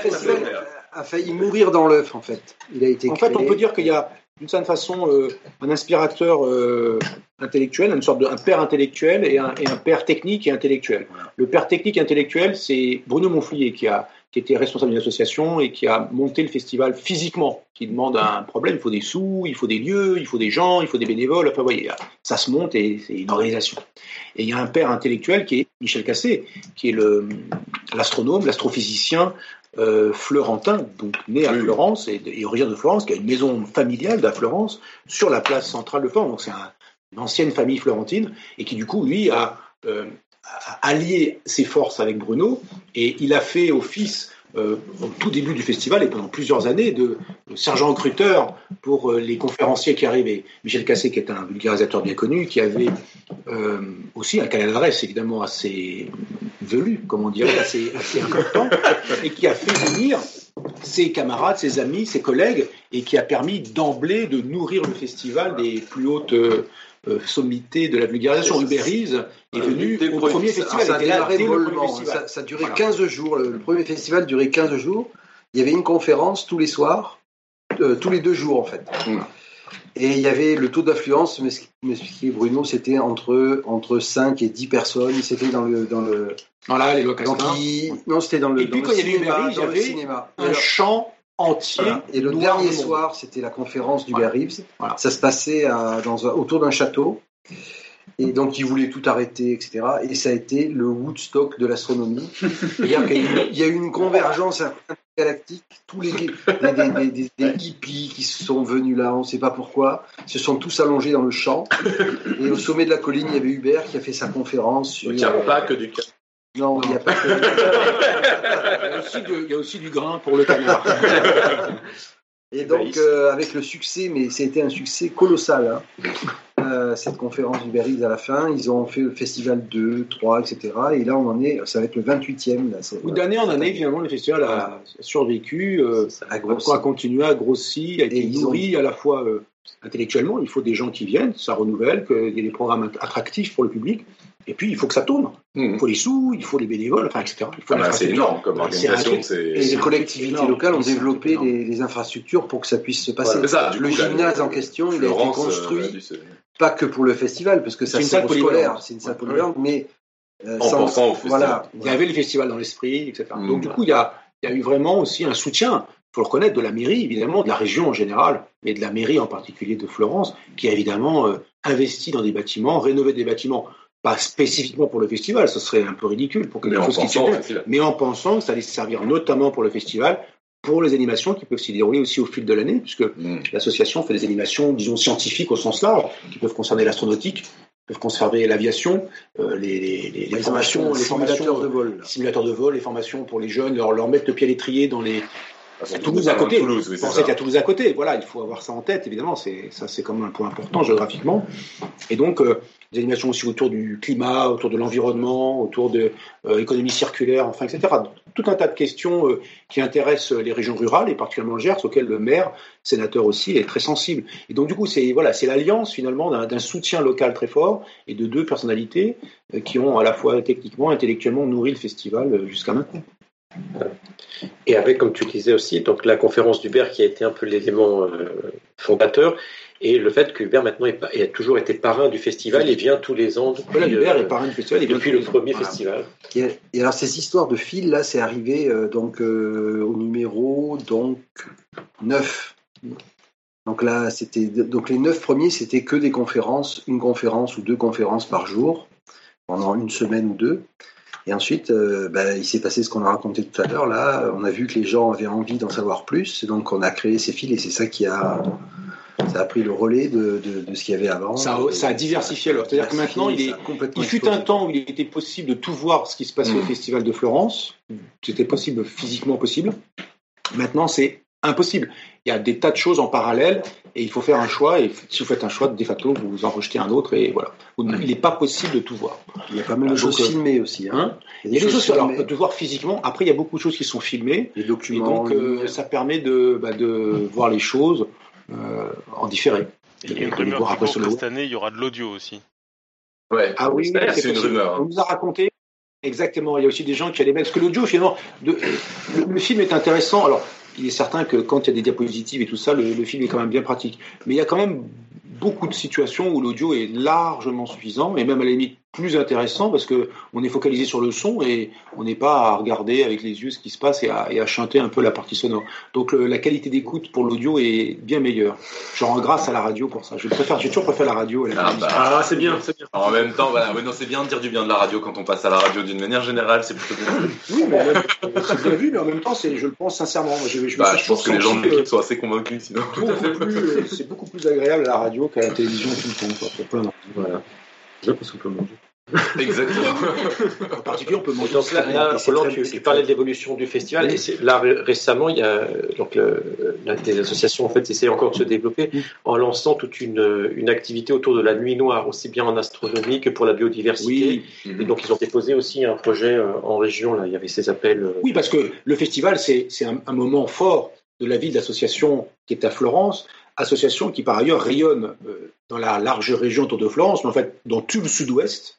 Organise par exemple des séjours au Pic du Midi, Mhm. euh, qui est quand même dans le sud-ouest, mais quand même plus au sud que, que, que Florence, puis du Midi dans, dans les Pyrénées, et puis qui fait des interventions en classe, euh, dans des classes, en déplaçant l'animateur qui vient avec euh, le, le petite fourgonnette, tout le barda qui est derrière, et pendant plusieurs jours, une semaine, il intervient dans la classe pour faire les animations d'astronomie dans des classes vertes, des classes de découverte, ou des classes qui viennent, ou des jeunes qui viennent qui font ça. Donc il y a, il y a une offre de l'association. Le, le festival, c'est un élément euh, de, de l'offre euh, culturelle et de l'offre d'animation que propose l'association euh, à ciel ouvert. À ciel ouvert propose à partir du mois de l'avril euh, jusque fin novembre, toutes les semaines, enfin des stages de différents types. Par exemple, là j'y étais il y a trois semaines pour faire euh, une masterclass avec euh, l'association Sciences Ouvertes. Tu connais. Science ouverte, ah bah Voilà. oui, non, bah Ben oui, voilà, on a- donc, Alors, euh, Podcast Science était euh, déjà allé euh, interroger les, interviewer les. Mais là, on voit ça moi, je suis Sciences Ouvertes depuis trois Sciences ans Ouvertes. et je suis dans le comité scientifique avec Jean-Philippe. Et donc, je prends 15 Je fais élèves de Sciences Sciences Ouvertes. depuis- J'en prends 15 et je les enferme avec moi pendant une semaine. Alors, et on parle que de maths. non, mais il y a aussi les Attention à la radio, voilà, faire attention à ce voilà. qu'on dit. les enferme avec moi parce que C'est Jérôme Pérez qui parle, hein, juste pour que ça soit clair pour tout le monde. Je les enferme avec moi parce que là-bas on peut pas, on peut rien faire d'autre. Il y a Il y a aussi les canards, il y a aussi les canards, mais à part ça, on des peut rien faire d'autre. de l'astronomie, euh, de la physique et c'est une semaine. Donc Sciences Ouvertes, je rappelle juste pour les, pour les auditeurs qui n'auraient pas entendu, il faut écouter l'émission. Alors, j'ai pas le numéro de l'émission, mais Ouvertes. ça On avait appelé ça 340. Sciences Ouvertes dans le 93, parce que c'était assez drôle. Oui, c'est ça. Euh, parce que donc on était allé, euh, c'est c'est une, c'est une, une, une association qui fait beaucoup de choses euh, dans le 93, qui est donc euh, le département censé être le plus compliqué euh, de France, euh, et pour essayer notamment d'apporter des moyens pour les gens qui veulent s'en sortir, pour les jeunes qui veulent s'en sortir Ouais. en faisant des sciences, en pouvant s'en sortir en restant sur place. C'est-à-dire qu'il y a du soutien scolaire, il y a des stages, il y a des, euh, des sorties, des visites de labo, etc. organisées, des conférences organisées pour que les jeunes qui ont envie d'étudier les sciences et qui ont envie de, de, voilà, de rester en Seine-Saint-Denis, mais de faire des études de sciences ou de s'intéresser aux sciences, puissent le faire en restant sur place. Voilà. Donc il y a ça trois ans qu'on fait cette masterclass pendant une semaine à la ferme des étoiles où on, on s'éclate. C'est fantastique. Je n'en doute pas une seule seconde. Voilà. Donc ça, c'était le marathon, vous voyez Ça, c'était le marathon. On a, on, a, on a fini le programme ou on a pas fini le programme là Ah non, on a à peine Non, pas commencé. tout à fait, je crois qu'on a entamé la là. première journée. La première journée. Là, c'est la première journée. Et il y en a sept, c'est ça? Oui, il y en a Oui. six. Euh, Voilà. Ah, Bon, alors. Jérôme, tiens, je te passe. euh, si tu veux parler des conférences du matin. Parce que cette année, on a mis un thème là pour les conférences du matin. Oui, on a un thème général pour les conférences du matin cette année. Alors, on les ne fait pas conférences, toujours. C'est ça bien donner un thème, c'est euh, l'astronomie multimessager. Donc là, en fait, on utilise bah, tous les messagers co- connus pour le moment et qu'on utilise euh, de façon professionnelle pour faire de l'astronomie. Donc ça va euh, des photons, les météorites, les rayons cosmiques, les neutrinos, les gravitons, hein, depuis peu, et euh, une synthèse vers l'ouverture, vers des questions comme la matière noire et l'énergie noire. Donc tous les matins, il y aura une conférence sur l'astronomie multimessager euh, cette année au festival, euh, donc de, de midi, de 11h à 12h, tous les jours. Donc, le programme va être intégralement disponible en ligne sur le je- oui, c'est ça. pas Festival détailler Tirage parce que Astronomique. Non, non, non, non, non, non, non, non, détaillez pas. Non, non, non, non. Dites ce Tout que vous sera en ligne incessamment, euh. parce que là, le programme est, est quasiment bouclé. Non, il non, faut mais- faire sa mise en page. Alors les conférences de l'après-midi, donc juste après manger, ça sera les sujets, des sujets insolites. Donc euh, l'histoire de la Terre, euh, l'intelligence artificielle au service de l'exploration et de l'innovation spatiale, le privé à l'assaut de l'espace. On va essayer euh, cette année de parler de ce genre de thème. Bah, c'est d'actualité, oui. Elon Musk Euh, viendra puis, ou, Alors, est une conférence l'instant. très attendue. Et là, c'est Jean-Philippe qui nous. J'attends beaucoup cette conférence sur l'histoire du système international d'unité. Ah, C'est pas moi qui l'a fait, hein, cette Non, non, conférence. c'est pas toi Terry qui mais fait. C'est Terry Quinn, mais Ah oui. C'est toi qui l'as invité et Voilà. on a tout de suite été emballé par cette idée. euh, Donc on en parlera peut-être le 27, euh, On a le une 27 émission juin. double euh, sur Podcast Science par Alan, Tout à fait. sur le système métrique. Et là, Terry Quinn, qui a été le directeur du Bureau international des poids et mesures pendant presque 15 ans, et donc va venir nous parler. Il va faire deux choses. Donc cette conférence pour nous expliquer ce qui va changer le 16 novembre. Ah, Euh, il y a, je sais plus, le kilo qui va plus ou Voilà. un truc comme ça. je vous en parlerai Tu un peu le mieux 27, Non. d'accord Peut-être? Qui va mieux, non? Bah, Ça dépend. On a prévu trois heures d'émission, Robin, dessus, donc euh, on pourra en reparler. Et, et, et surtout, ce qu'il va faire, il va construire une balance du watt en Lego. Donc la balance Ah du watt, cette balance qui permet aujourd'hui de mesurer la constante de Planck. Qui va être la façon, l'outil pour définir le kilo, puisqu'on va fixer la valeur de la constante de Planck. Et donc, c'est des instruments de métrologie, mais de très très haute précision. Il y en a une en France au laboratoire euh, national d'essai de métrologie à Trappes. Et lui, il va nous expliquer le principe en en construisant une en Lego, puisqu'il avait fait ça avec son petit-fils il y a quelques années. Il va le reproduire euh, pour nous dans un fil rouge, un atelier rouge. Un atelier rouge. Donc, venez avec vos Lego. Ok. Ok. Je connaissais la machine de Turing en Lego, mais maintenant c'est bien ça. Dans Lego, il y a un nombre incroyable On peut tout faire. Ah, c'est On incroyable. pourrait le faire en Minecraft, c'est ça le plus, le plus marrant. Minecraft, ça a été fait aussi. Alors ensuite, les conférences du soir, Ah, donc, pas la c'est machine de sur, Turing, euh, mais le- le thème général, c'est les sciences de l'univers, avec différentes conférences sur Vénus, la xé- xénobiologie, la biodiversité, conférence d'histoire des sciences sur euh, Giordano Bruno, par un Ah grand ouais. spécialiste italien. Ah, ça, c'est Nuccio Ordine. Ouais, Nuccio Ordine. Alors, pour ceux qui ne connaissent pas, c'est peut-être le spécialiste mondial de, Giorda- de Giordano Bruno. Et, euh, c'est Et pour- du coup, Giordano Bruno. Giordano qui est- Bruno, Ah, Alors, Bruno, euh, quelqu'un qui avait euh, Ouais. proposé que l'univers était infini, qui était rempli de mondes habités un peu partout, Et ça sauf que c'était pas à la bonne époque. Donc il a cramé. Il a cramé. Le del Fiori à Rome en 1609. Non, non, 1600. 1600 tours. 1, 0. 0, 1600. 1600, 0. Il est passé Et si vous allez à. Rome, il faut absolument pas. À chaque fois que je vais à Rome, je passe euh, devant la statue de Giordano Bruno sur le Campo di Fiori. Ouais. Une statue très impressionnante. Et donc, euh, on va aussi avoir une- une- le bilan de la mission Cassini, parce que là, ça y est, c'est fini. Donc, on va faire le bilan de cette mission, qui a été extraordinaire sur Saturne et ses mondes. Et puis, une conférence d'un certain Jean-Philippe Usan sur, euh, sur Hawking en trois parties. Alors ça aussi, ça, montre aussi comment le festival fonctionne, c'est-à-dire que quand Stephen Hawking est, mort, euh, on a plusieurs d'entre nous se sont dit que ça serait bien de pouvoir l'honorer un peu pendant parler de son œuvre, pas simplement du personnage, mais qu'est-ce qu'il a apporté de à la science. Voilà, c'est ça qui est intéressant. Et, euh, et donc on a tiré la courte paille et Et c'est moi qui ai Ah, gagné. C'est lui qui sera mangé. Il faut dire qu'il y avait trois t'es content courtes pailles, c'est lui qui a tiré la Je suis à la fois très content et ça- pour moi c'est une conférence très difficile à Ouais, monter parce que autant euh, je connais les résultats de, de Stephen Hawking, mais euh, les, les vulgariser et les, en parler à un très grand public, ça va être quelque chose de très très difficile parce qu'il y a de la relativité, il y a de la mécanique quantique, c'est des Si tu résultats veux très t'entraîner à podcast science, c'est possible. On verra. Je ne sais pas si je serai prêt à ce moment-là. L'air de rien, je- ça, ça a l'air d'être une boutade, mais ça, ça n'est pas forcément une. C'est extrêmement intéressant d'avoir des lieux comme ici ou d'autres endroits, dans des conférences, des lieux où on peut se roder. Oui. Bah, C'est déjà, important. visiblement, ce Et- festival est Et un lieu Florence est un lieu de rodage aussi Ouais, pour ouais, les ouais, conférences, pour nous, pour des conférenciers euh, peu aguerris, pour des conférenciers qui veulent tester une nouvelle conférence, qui testent une nouvelle conférence, où on leur commande une conférence, on dit bah toi tu vas nous faire ça parce qu'on Oui. sait que tu vas bien le faire et fait des commandes. oui, non, mais, non, non, tu le fais et euh, et du coup c'est extrêmement important Ouais. de pouvoir roder des conférences que c'est d'avoir un bon public au sens qui résiste Mmh. il va, il va pas être tout de suite ah j'ai rien compris, c'est une catastrophe. Il, il va essayer de vraiment de comprendre. Il va être critique, évidemment positivement critique et bienveillant. C'est extrêmement. Et puis avoir des collègues aussi, des, gens sûr. autour de vous qui vous regardent et qui vous. Et donc voilà, ça c'est, euh, c'est du coup cette conférence. euh, Jean-Philippe va en chier. Et après, il aura et après il aura the conférence. Mais aura- tout à fait. Ça sera le seul à avoir sera le spécialiste sur le- français. Exactement. Voilà, C'est vrai qui pourra voilà. faire, qui pourra parler au grand public, parce que c'est ça la difficulté, bah oui, c'est parler d'un truc imbitable, c'est très facile. Hein. Euh, oui. Puis de dire que des trucs imbitables, personne ne comprend rien, la Oui. vie est belle. Mais donc voilà. Et l'idée euh, c'était aussi de passer au-delà de, de toutes les informations polémiques, médiatiques et tout ça. C'était vraiment d'aller dire c'est quoi la contribution? Et donc voilà, bon, bah, je, vais, je vais bosser. Voilà, ça c'est la fin des conférences du soir. Voilà. Il est tout nerveux. Voilà. Non, je suis pas nerveux. Bon, ça, c'est les conférences euh, Du oui, soir. euh, Donc après, il y a le matin, l'après-midi et le Oui, soir. c'est ça. Et ensuite, on passe aux conférences de la nuit. Donc, comme on l'a dit, là, c'est un peu plus euh, euh, le, le thème beaucoup plus large. Donc là, cette année, le thème choisi, c'est au-delà de la science. Pouh, ça, c'est un sacré thème. Au-delà de la science. Donc, au-delà de la science, ça commence avec Roland. Roland qui va se mettre en, en binôme avec un de ses grands amis, Hugo Bellagamba. Hugo Bellagamba, oui, un auteur de science-fiction, Voilà. qui, est, euh, qui est juriste, qui est historien du droit. Et donc, le titre, c'est Grande fresque sur station orbitale.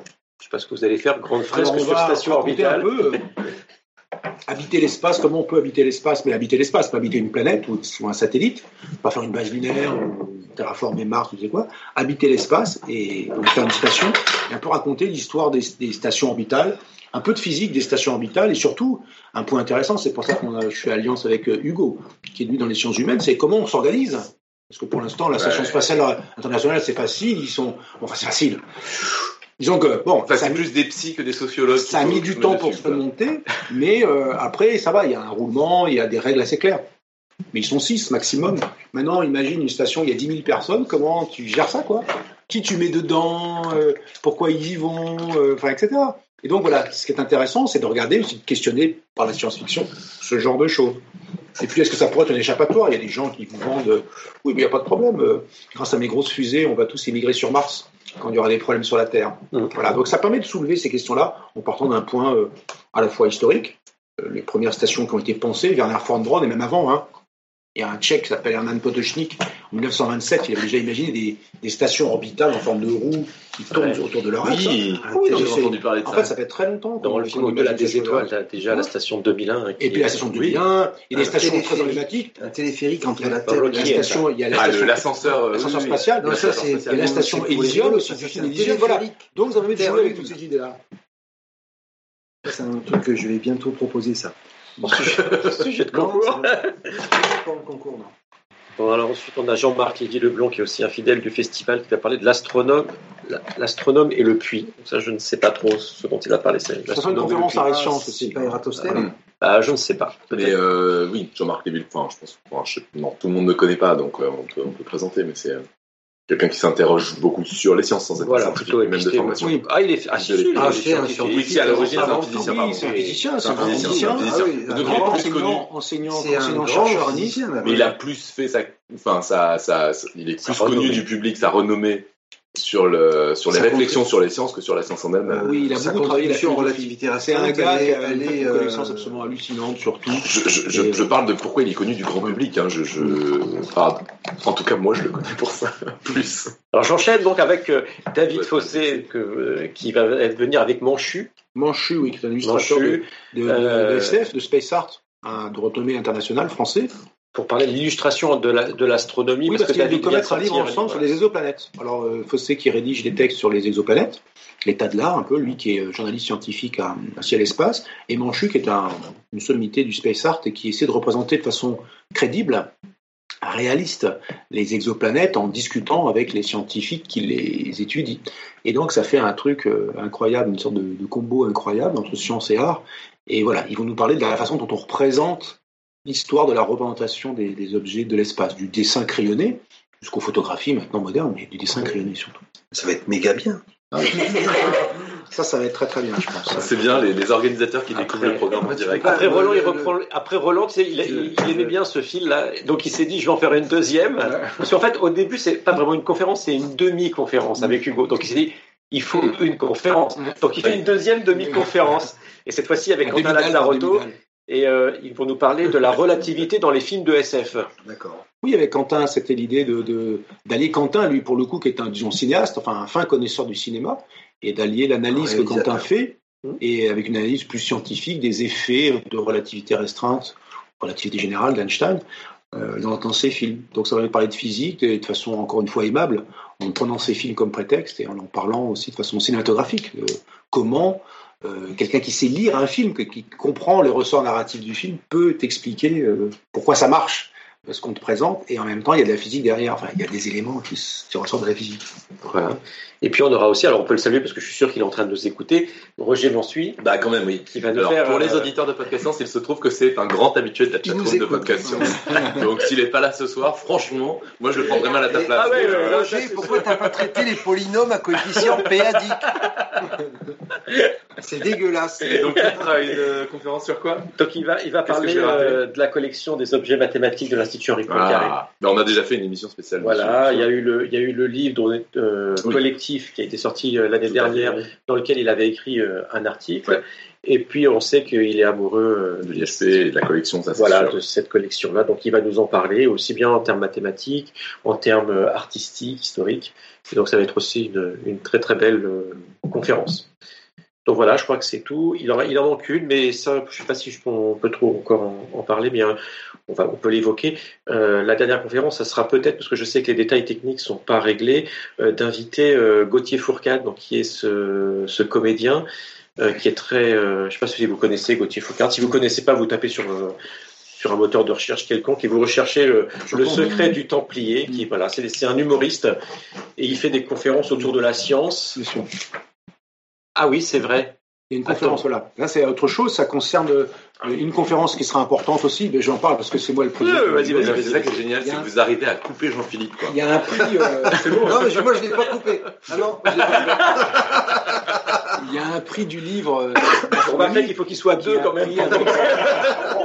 qui est remis avec euh, Ciel Espace, avec le CNRS, avec. euh, oh, je vais en oublier un sûrement, donc je vais me faire engueuler.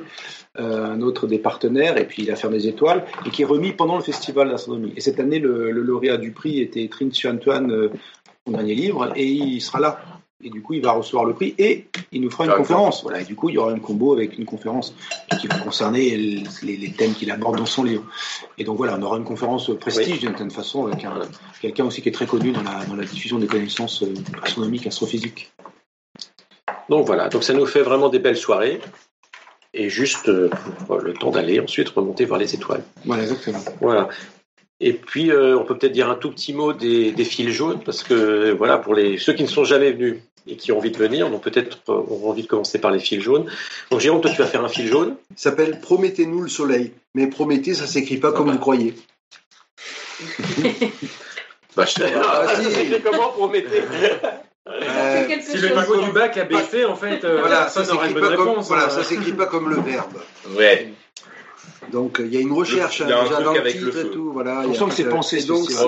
c'est- euh, comme le canard, c'est c'est encore une histoire de foi. C'est une conférence sur euh, la fusion thermonucléaire parce que euh, j'en ai marre qu'on soit mou avec la fusion thermonucléaire, qu'on nous dise euh, si ça va marcher, où on en est avec ITER, euh, expliquer aux gens les enjeux qu'il y a là derrière, etc. Au niveau fil jaune. Qu'est-ce qui va doivent se connaître passer? Prométhée à quand même avant de rentrer dans le film. Non, non, Non, non, ils, ils connaissent rien. Ils vont apprendre qui est Prométhée justement. D'accord. Et Voilà. pourquoi ça a un lien, un lien avec le soleil et euh, Il y aura une explication de titre. voilà une explication du titre. Une heure. Ça, c'est la première heure. Euh, L'énergie, la, la Et fusion. après, la deuxième heure, c'est le critère de l'ozone de la fusion thermonucléaire. Voilà. Et, et on finit sur. euh, C'est la mi- miniaturisation des tokamaks. Et après, on en, fait en, on en fabrique un en Lego. voilà. Donc, dans l'actualité, vous avez entendu parler d'Insight a- la semaine dernière. Et donc, Sylvain Boulet, qui est euh, géophysicien, géologue, euh, spécialiste de, de planétologie. C'est pas, c'est pas lui qui a fait un bouquin avec quelqu'un d'autre sur euh, imaginer les, des espèces. euh, Non, non, ça, c'est Jean-Sébastien Steyer. Donc, Euh, il pas il a un fait un boulet, Impact. Il a fait un auteur à deux avec un boulet, c'est pour ça que je. Oui. Sylvain Boulet, c'est pas, pas le même que Boulet. L'autre, c'est Marc. Boulet et c'est Jean-Sébastien Ah, voilà. Steyer sur les animaux du futur. C'est ça. Ok, pardon, c'est pas le même. Voilà. Et donc lui, il va nous faire une introduction à la sismologie planétaire. Comme ça, on comprendra un petit peu ce que va mesurer euh, InSight. On parlera aussi de, de simulation numérique en astrophysique. C'est Patrick Henbel qui va, qui va venir. Euh, Jean-Marc Lévy-Leblanc, dont on parlait tout à l'heure, va nous parler, répondre à la question qu'est-ce qu'une onde? Donc voilà, là nous sommes sur les ondes, mais nous ne le savons pas. Qu'est-ce Il qu'une nous expliquera ce que c'est. programme. Oui, ouais. voilà. Ça, En que- plus, les ondes, on sait que c'est soit c'est très très simple, soit c'est très très compliqué Voilà. ce sujet. Alors Bien encore dans, jaune parce que tu. dans un peu les, les amis qui gravitent sur donc André Deledic du kangourou Oui, d'accord, mathématiques. très bien, oui. Euh, Qu'est-ce que les mathématiques, tout simplement Ah bah voilà, bonne vaste question. question. Honneur. Vous avez une heure, vous avez une heure. Vous avez. Et c'est J'avais déjà fait une fois, mais alors c'est pas vendeur comme sujet. Je pense que Mmh. pour Bah, Florence, on c'est verra. jouable. Mais nous, on est à Florence, tu vas voir, Ouais, tu vas ouais, voir, il y aura 200 Ah personnes oui, à cette oui. conférence. Ah oui. Ça va être une tuerie, c'est Et sûr. ils sont venus, et le toi, j'avais lendemain, envoyé ça comme ça sujet. Non, mais ils sont endoctrinés, c'est pas possible. Ils sont au grain. dans le foie gras, il n'y a pas que du foie gras. Il faut reconnaître. Mais ça. c'est le secret de fabrication. et le lendemain, les gens reviennent, encore plus nombreux, pour écouter Jean-François Qu'est-ce qu'un algorithme Ah, bah écoute. euh, Parce que par les temps qui courent, on se ouais, la question. Et c'est euh, pas, c'est pas Dweck, dis donc, c'est fou. voilà. J'ai une petite question avant de, de- Vas-y, de- de- c'est- Là, là j'ai l'impression que c'est des, des acteurs assez classiques de la médiation. Et je me demandais si vous vous étiez intéressé justement à, bah, par exemple, à toute la communauté de vidéastes qui apparaissent sur YouTube et qui peuvent avoir justement Alors- une, une autre manière de, de présenter. Alors, on a, dans cette communauté, on a une représentante de Florence Porcel, voilà, qui, va, qui vient pour la deuxième, peut-être la troisième année, qui, qui, va, qui, qui va venir au festival, et qui va notamment s'occuper de, des barres des sciences. Mhm. Et qui va nous faire aussi cette année une petite série d'interventions euh, de quelques minutes, une sorte de vidéo en live, enfin, euh, sans vidéo, quoi, elle sera en vrai sur scène, où elle nous fera quelque chose sur euh, l'actualité euh, astronomique, astrophysique de l'année qui s'est écoulée, pour euh, en choisir six ou sept événements vraiment euh, qu'elle pense importants, qu'elle a trouvé marquants, et qui vont qu'elle va un peu décliner, expliquer, détailler en quelques minutes, un tout petit clip, si j'ose dire, une toute petite touche. Euh, virgule, voilà, comme on dit en radio, euh, avant les conférences. Mais du coup, qu'est-ce que vous en pensez en fait de cette nouvelle communauté, de ces nouveaux euh, acteurs de la médiation, justement Les vidéastes, par exemple, moi je trouve ça absolument génial. Je trouve que c'est absolument génial. C'est-à-dire tous les supports qui sont pas les vieux cons comme nous, où nous c'est en gros papier, on fait des bouquins et blabla en conférence. Il y a toute une génération qui s'emparait d'autres outils que moi, pour ma part, je maîtrise absolument pas. Et, et euh, je trouve ça absolument génial. C'est-à-dire, c'est, je me sens absolument pas en compétition, mais complètement complémentaire de ce qu'ils font. Ils touchent un public complètement différent. Ils le font de façon, encore une fois, tout à fait différente, avec des objectifs différents, avec un ton différent. Et c'est pas comme si, le, entre guillemets, le marché de la vulgarisation scientifique était saturé et que dit ah gna, gna, gna, les parts de marché de Hook, il faut les garder, j'en ai rien à foutre. Le marché est pas du tout saturé. Si Luke se fait écraser par le rouleau compresseur des vidéastes, très bien. J'arrêterai de faire des conférences et je pourrais enfin faire autre chose. Hein, Donc, euh, pas demain- c'est pas demain. voilà, et, et- et donc Ouais. du coup, c'est, toutes les façons de parler de science sont bonnes à prendre, tant qu'elles sont sincères, tant qu'elles sont correctes, éduquées, travaillées. Bah, tout le Ouais, monde ça, que conneries. les gens bossent. Tout le monde dit des Ouais, Tant que ouais. les gens bossent, il y a, il y a, toutes les excuses sont admissibles. Et on peut se tromper, on recommence et c'est pas grave. Donc, euh, et moi, je, je trouve ce, quand j'ai découvert ça en fait il y a quelques années, euh, j'ai, été euh, soufflé par l'enthousiasme et le, la patate. Mm. Et j'aurais eu l'âge de ces gamins maintenant. euh, c'est évident que j'aurais fait ça, quoi. Tellement, euh, on te demande pas l'autorisation, quoi. Tu le fais. Et c'est c'est super, c'est super. Moi, je, je, je trouve ça vraiment intéressant. Donc, du coup, euh, on en a aux Utopiales aussi, dont je, dont je m'occupe, officiel de science-fiction des Utopiales à Nantes. On a aussi des, des vidéastes qui viennent, euh, soit sp- spontanément, parce qu'ils sont amateurs de science-fiction, des vidéastes plutôt euh, cinéma ou plutôt littéraires. Euh, et, et du coup, voilà, on se pose aussi la question de les faire intervenir, escalité, de les faire parler, de les faire intervenir.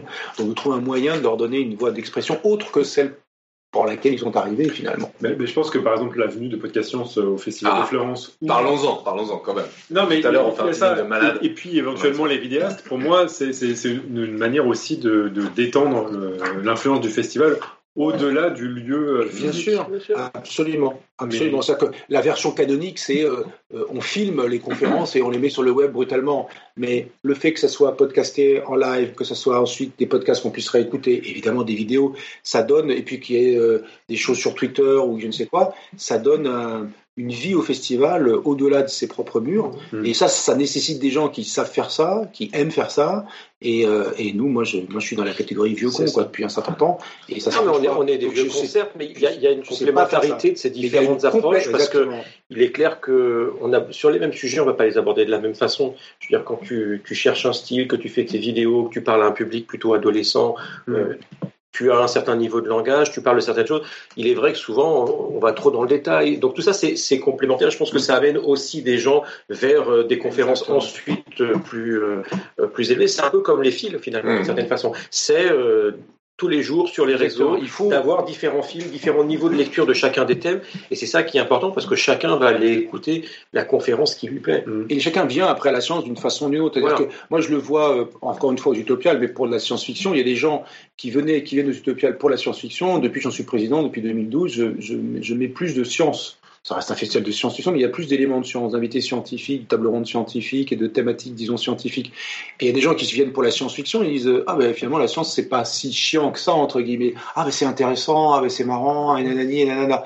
Et puis, il y a des scientifiques qui viennent et qui, je, je- je les invite parce que je les connais souvent, ou je, je leur explique que ça va, ça, c'est pas grave. c'est- il y a des pas systématiquement, pas, c'est- c'est pas systématiquement parce que maintenant le- les générations évoluent quand même, les gens sont bienveillants maintenant avec la science-fiction, ça n'aurait pas été le cas il y a 40 ans. Mais, mais du coup, euh, ils, ils savent pas trop un peu, ils savent pas trop à quoi s'attendre. Ils réalisent en fait que d'abord la science-fiction c'est une, littérature intéressante avec des éléments de chance qui sont évidemment outrés, euh, faux par bien, par bien des aspects.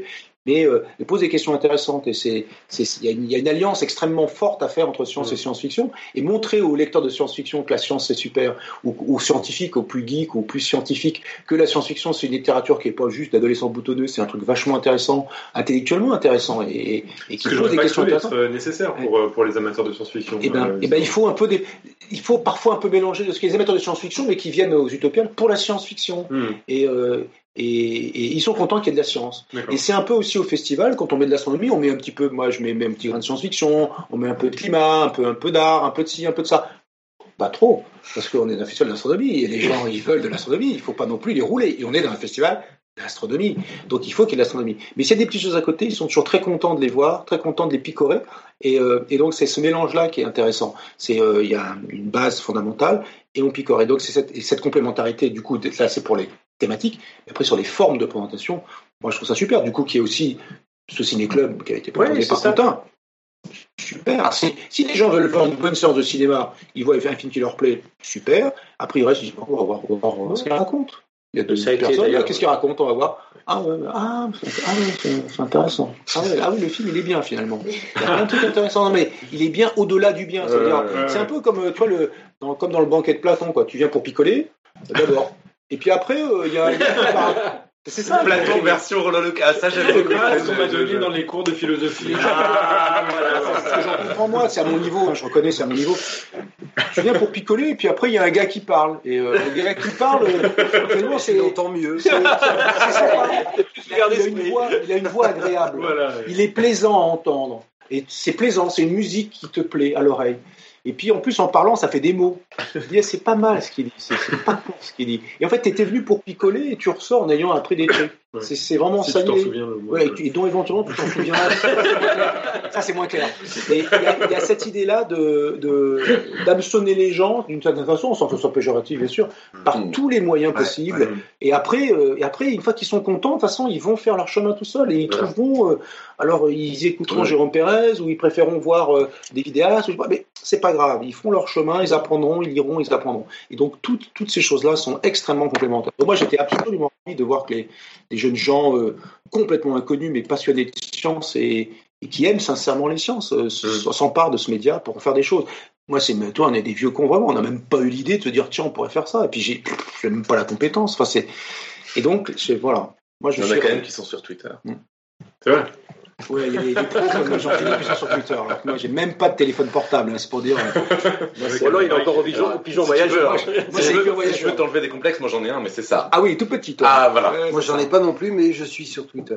Ah, Comment il fait vois, eh, Ah, on comment il peut faire un débat, Ça, on peut ça faire un concours tous les. Est-ce que ça c'est possible d'abord Est-ce que c'est possible Bien sûr, puisque tu l'es. Bon, enfin, Mais C'est à cause de Roger. Ah, Ah oui, parce qu'on Eh oui, oui, tous bah. des enfants de Roger en ce qui Voilà. concerne Twitter. Roger, celui-là. Roger oui. Suis, bien sûr. Donc, Il n'a voilà. toujours pas traité les polynômes à côté. et, et je ne le comprends pas. dit, Il n'était pas là plusieurs fois. et non, non, je ne suis pas là. Bon, il faudra quand même un fil Pourquoi noir hein, sur le, le désordre n'existe pas. ah. Mais il- Le oui, n'existe pas, Il n'a pas voulu faire péadiques, quoi il fait un truc sur le désordre. Il la joue facile. Ah ouais. Le désordre n'existe pas, ça c'est oui, bah oui. je- Il a écrit plusieurs articles sur le sujet euh, récemment. Donc voilà. Donc c'est un peu tout. Après, bon, il y a des fils rouges, il y a des fils noirs qui sont un peu plus, euh, un peu plus techniques, qui, sont, qui recoupent certains des sujets euh, qu'on a déjà évoqués. Mm. Mais ça fait donc une semaine bien chargée. Une semaine dense. ouais. Vous devez bien dormir après, oui. On sort de là fatigué. Ouais, quand même, ouais. Mm. Ouais, Vous prenez des vacances après. quoi. Fatigué, ouais. Fatigué, mais en général aussi avec des idées pour l'année Ah d'après. oui, oui, oui, Et c'est oui, ça qui est assez oui. enthousiassement, c'est qu'on est fi- c'est fini, on est fatigué, puis c'est vrai qu'on part un peu en vacances. Et le pire de tous, c'est Bruno Monflier qui veut arrêter de diriger le festival depuis 5 Depuis ans. Il est 20 toujours là. Il veut arrêter. Il dit que Ouais. bon, quand même, euh, va falloir passer la main. Ouais. Eh bien, il est toujours là. Donc finalement, euh, Vous êtes combien dans l'équipe par, exemple, juste l'équipe euh, en termes de, de, de- de contenu? Pour le contenu, euh, je sais Une pas le nombre exact en dizaine. tête. Moins de 10. Une petite Moins dizaine. de 10, ouais. 8, je dirais. Et sur l'équipe technique après, c'est les associations. Alors là, locales et la région. ils recrutent des gens pour le festival. Surtout la quinzaine, et après, il y a tous les bénévoles du festival. Par exemple, ma femme, qui, euh, elle en avait marre de. Donc Bah. maintenant, elle travaille pour le festival. Bah, c'est la seule- Comme ça. Comme ça, comme ça, je suis. Comme ça, de temps en temps, Je peux y aller, j'ai l'autorisation. Elle travaille pour le festival et tout va bien. Oui, c'est simple. Hmm. Donc, venez au festival, quels que soient vos problèmes. Nous avons une solution. Nous avons une solution, exact. Oui, d'ailleurs, ça, oui, ça manque un peu de femmes, hein, les conférences. C'est pas facile, on y c'est vrai, on y pense, Mm. c'est effectivement on y pense, mais l'air de rien, ça n'est pas si facile. C'est pas, c'est pas tant. Alors encore une fois, euh, c'est parce qu'on est aussi des, des mauvais. peut- Probablement, on est des mauvais, non, si j'en conviens. Mais l'air de rien, il faut mal le même problème aux Utopiales. Mm. Euh, c'est pas si facile parce que euh, on a, il y a un certain nombre de conférences, il y aura un certain nombre de femmes scientifiques, évidemment. Ça, il y en a sans aucun problème. Alors après, euh, il y a celles dont, dont le nom vous parle, ça veut dire dont vous avez entendu parler. Alors ça, ça résout l'intersection entre notre réseau et, et le monde de, tout- de toutes les astrophysiciens. 28 ans. Et déjà, ça fait moins de personnes qu'on connaît. On connaît pas tout le monde, évidemment, dans l'astrophysique. Et puis ensuite, euh, ben après, on téléphone, ou on, on envoie un mail plutôt, on envoie un mail. Et après, il y a les réponses positives ou pas. Mhm. Et, on constate que bien souvent, les réponses sont pas toujours positives, mais parce que plein de bonnes raisons. Hein, c'est Ouais, pas. Et puis souvent.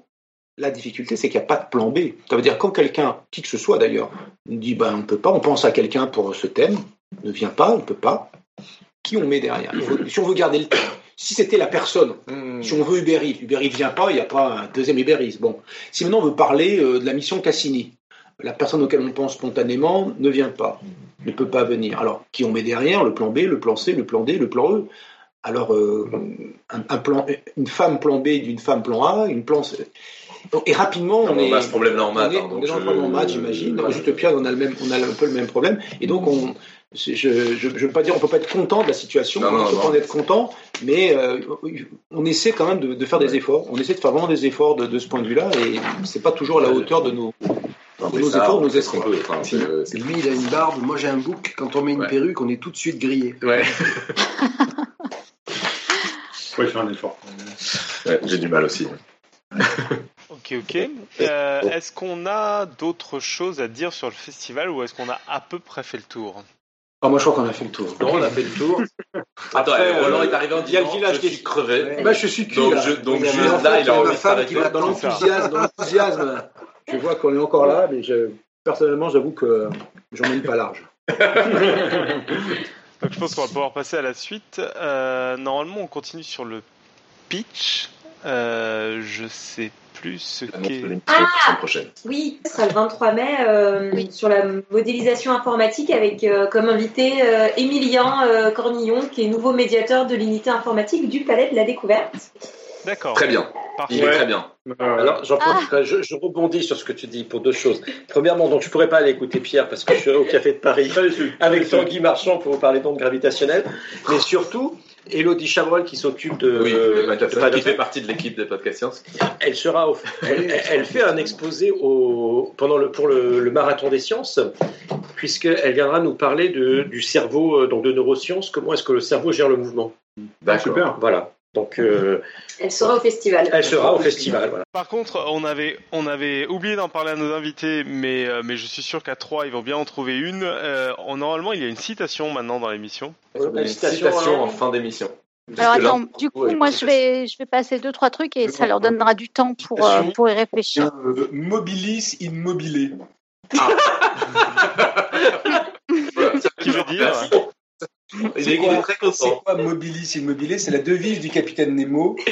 C'est mobile dans un élément mobile, Mhm. donc le sous-marin danse dans l'eau, et c'est bien sûr le sous-titre du marathon des sciences de cette Ah année, qui oui. est mouvement Ah, mais tout à sous-titré fait. mobilis Mobilis immobilé. Et on met un petit peu de science-fiction dedans. En plus. Exactement. C'est merveilleux. C'est yes. C'est oh, trop fort.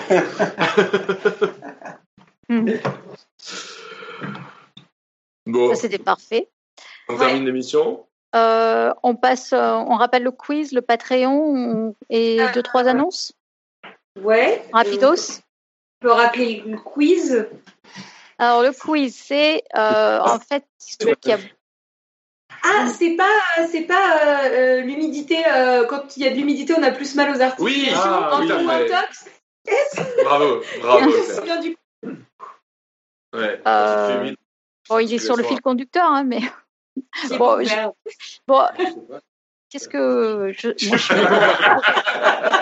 Donc réponse officielle de Roland Lehoucq. Je sais pas, j'ai pas d'articulation.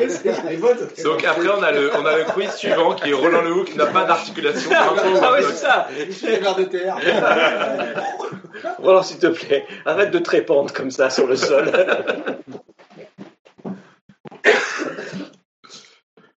Hélène, tu veux parler très très vite du Patreon Euh, oui, oui. Alors, euh, bah, le Patreon, euh, c'est. D'abord, je voudrais remercier notre dernier Patreon date qui s'appelle Tenchi. Et je voulais, dire qu'on bah, on remerciera jamais assez tous ceux qui nous soutiennent financièrement. Et donc, si vous le pouvez, si vous le souhaitez, vous pouvez utiliser le lien Patreon sur notre page web podcastscience.fm pour venir nous aider à produire ce très modeste pota- podcast. Mais nous en sommes super fiers et il n'existerait pas sans vous. Donc, euh, donc euh, merci beaucoup. On, on est super dépendant de votre soutien et de quelque forme qu'il soit. Donc, merci, merci, merci. Euh, oui. Bah, Il n'y a plus que à remercier énormément nos invités. Bah oui, Merci à vous. Merci, merci Claire. Et- Merci Claire aussi. Ouais, Pour, merci euh, pour ouais. l'accueil. Euh, et on vous invite tous du coup à vous renseigner pour aller au Festival de Florence le 4 au 10 août 2018, si je dis pas de bêtises, où vous pourrez y voir bah, tout le, toutes les personnes que vous avez entendues ce soir et puis euh, beaucoup plus de monde comme vous l'aurez compris dans toute la ville de, de Florence. Et puis donc nous on se retrouve dans deux semaines. Euh, je vais pas dire la date parce que je vais me planter, mais dans deux semaines à partir de maintenant. Le 23. Voilà, Je le crois que c'est le 23, 23. mai. Et bah, d'ici là, euh, finalement, que servir la science soit votre joie. servir la science de notre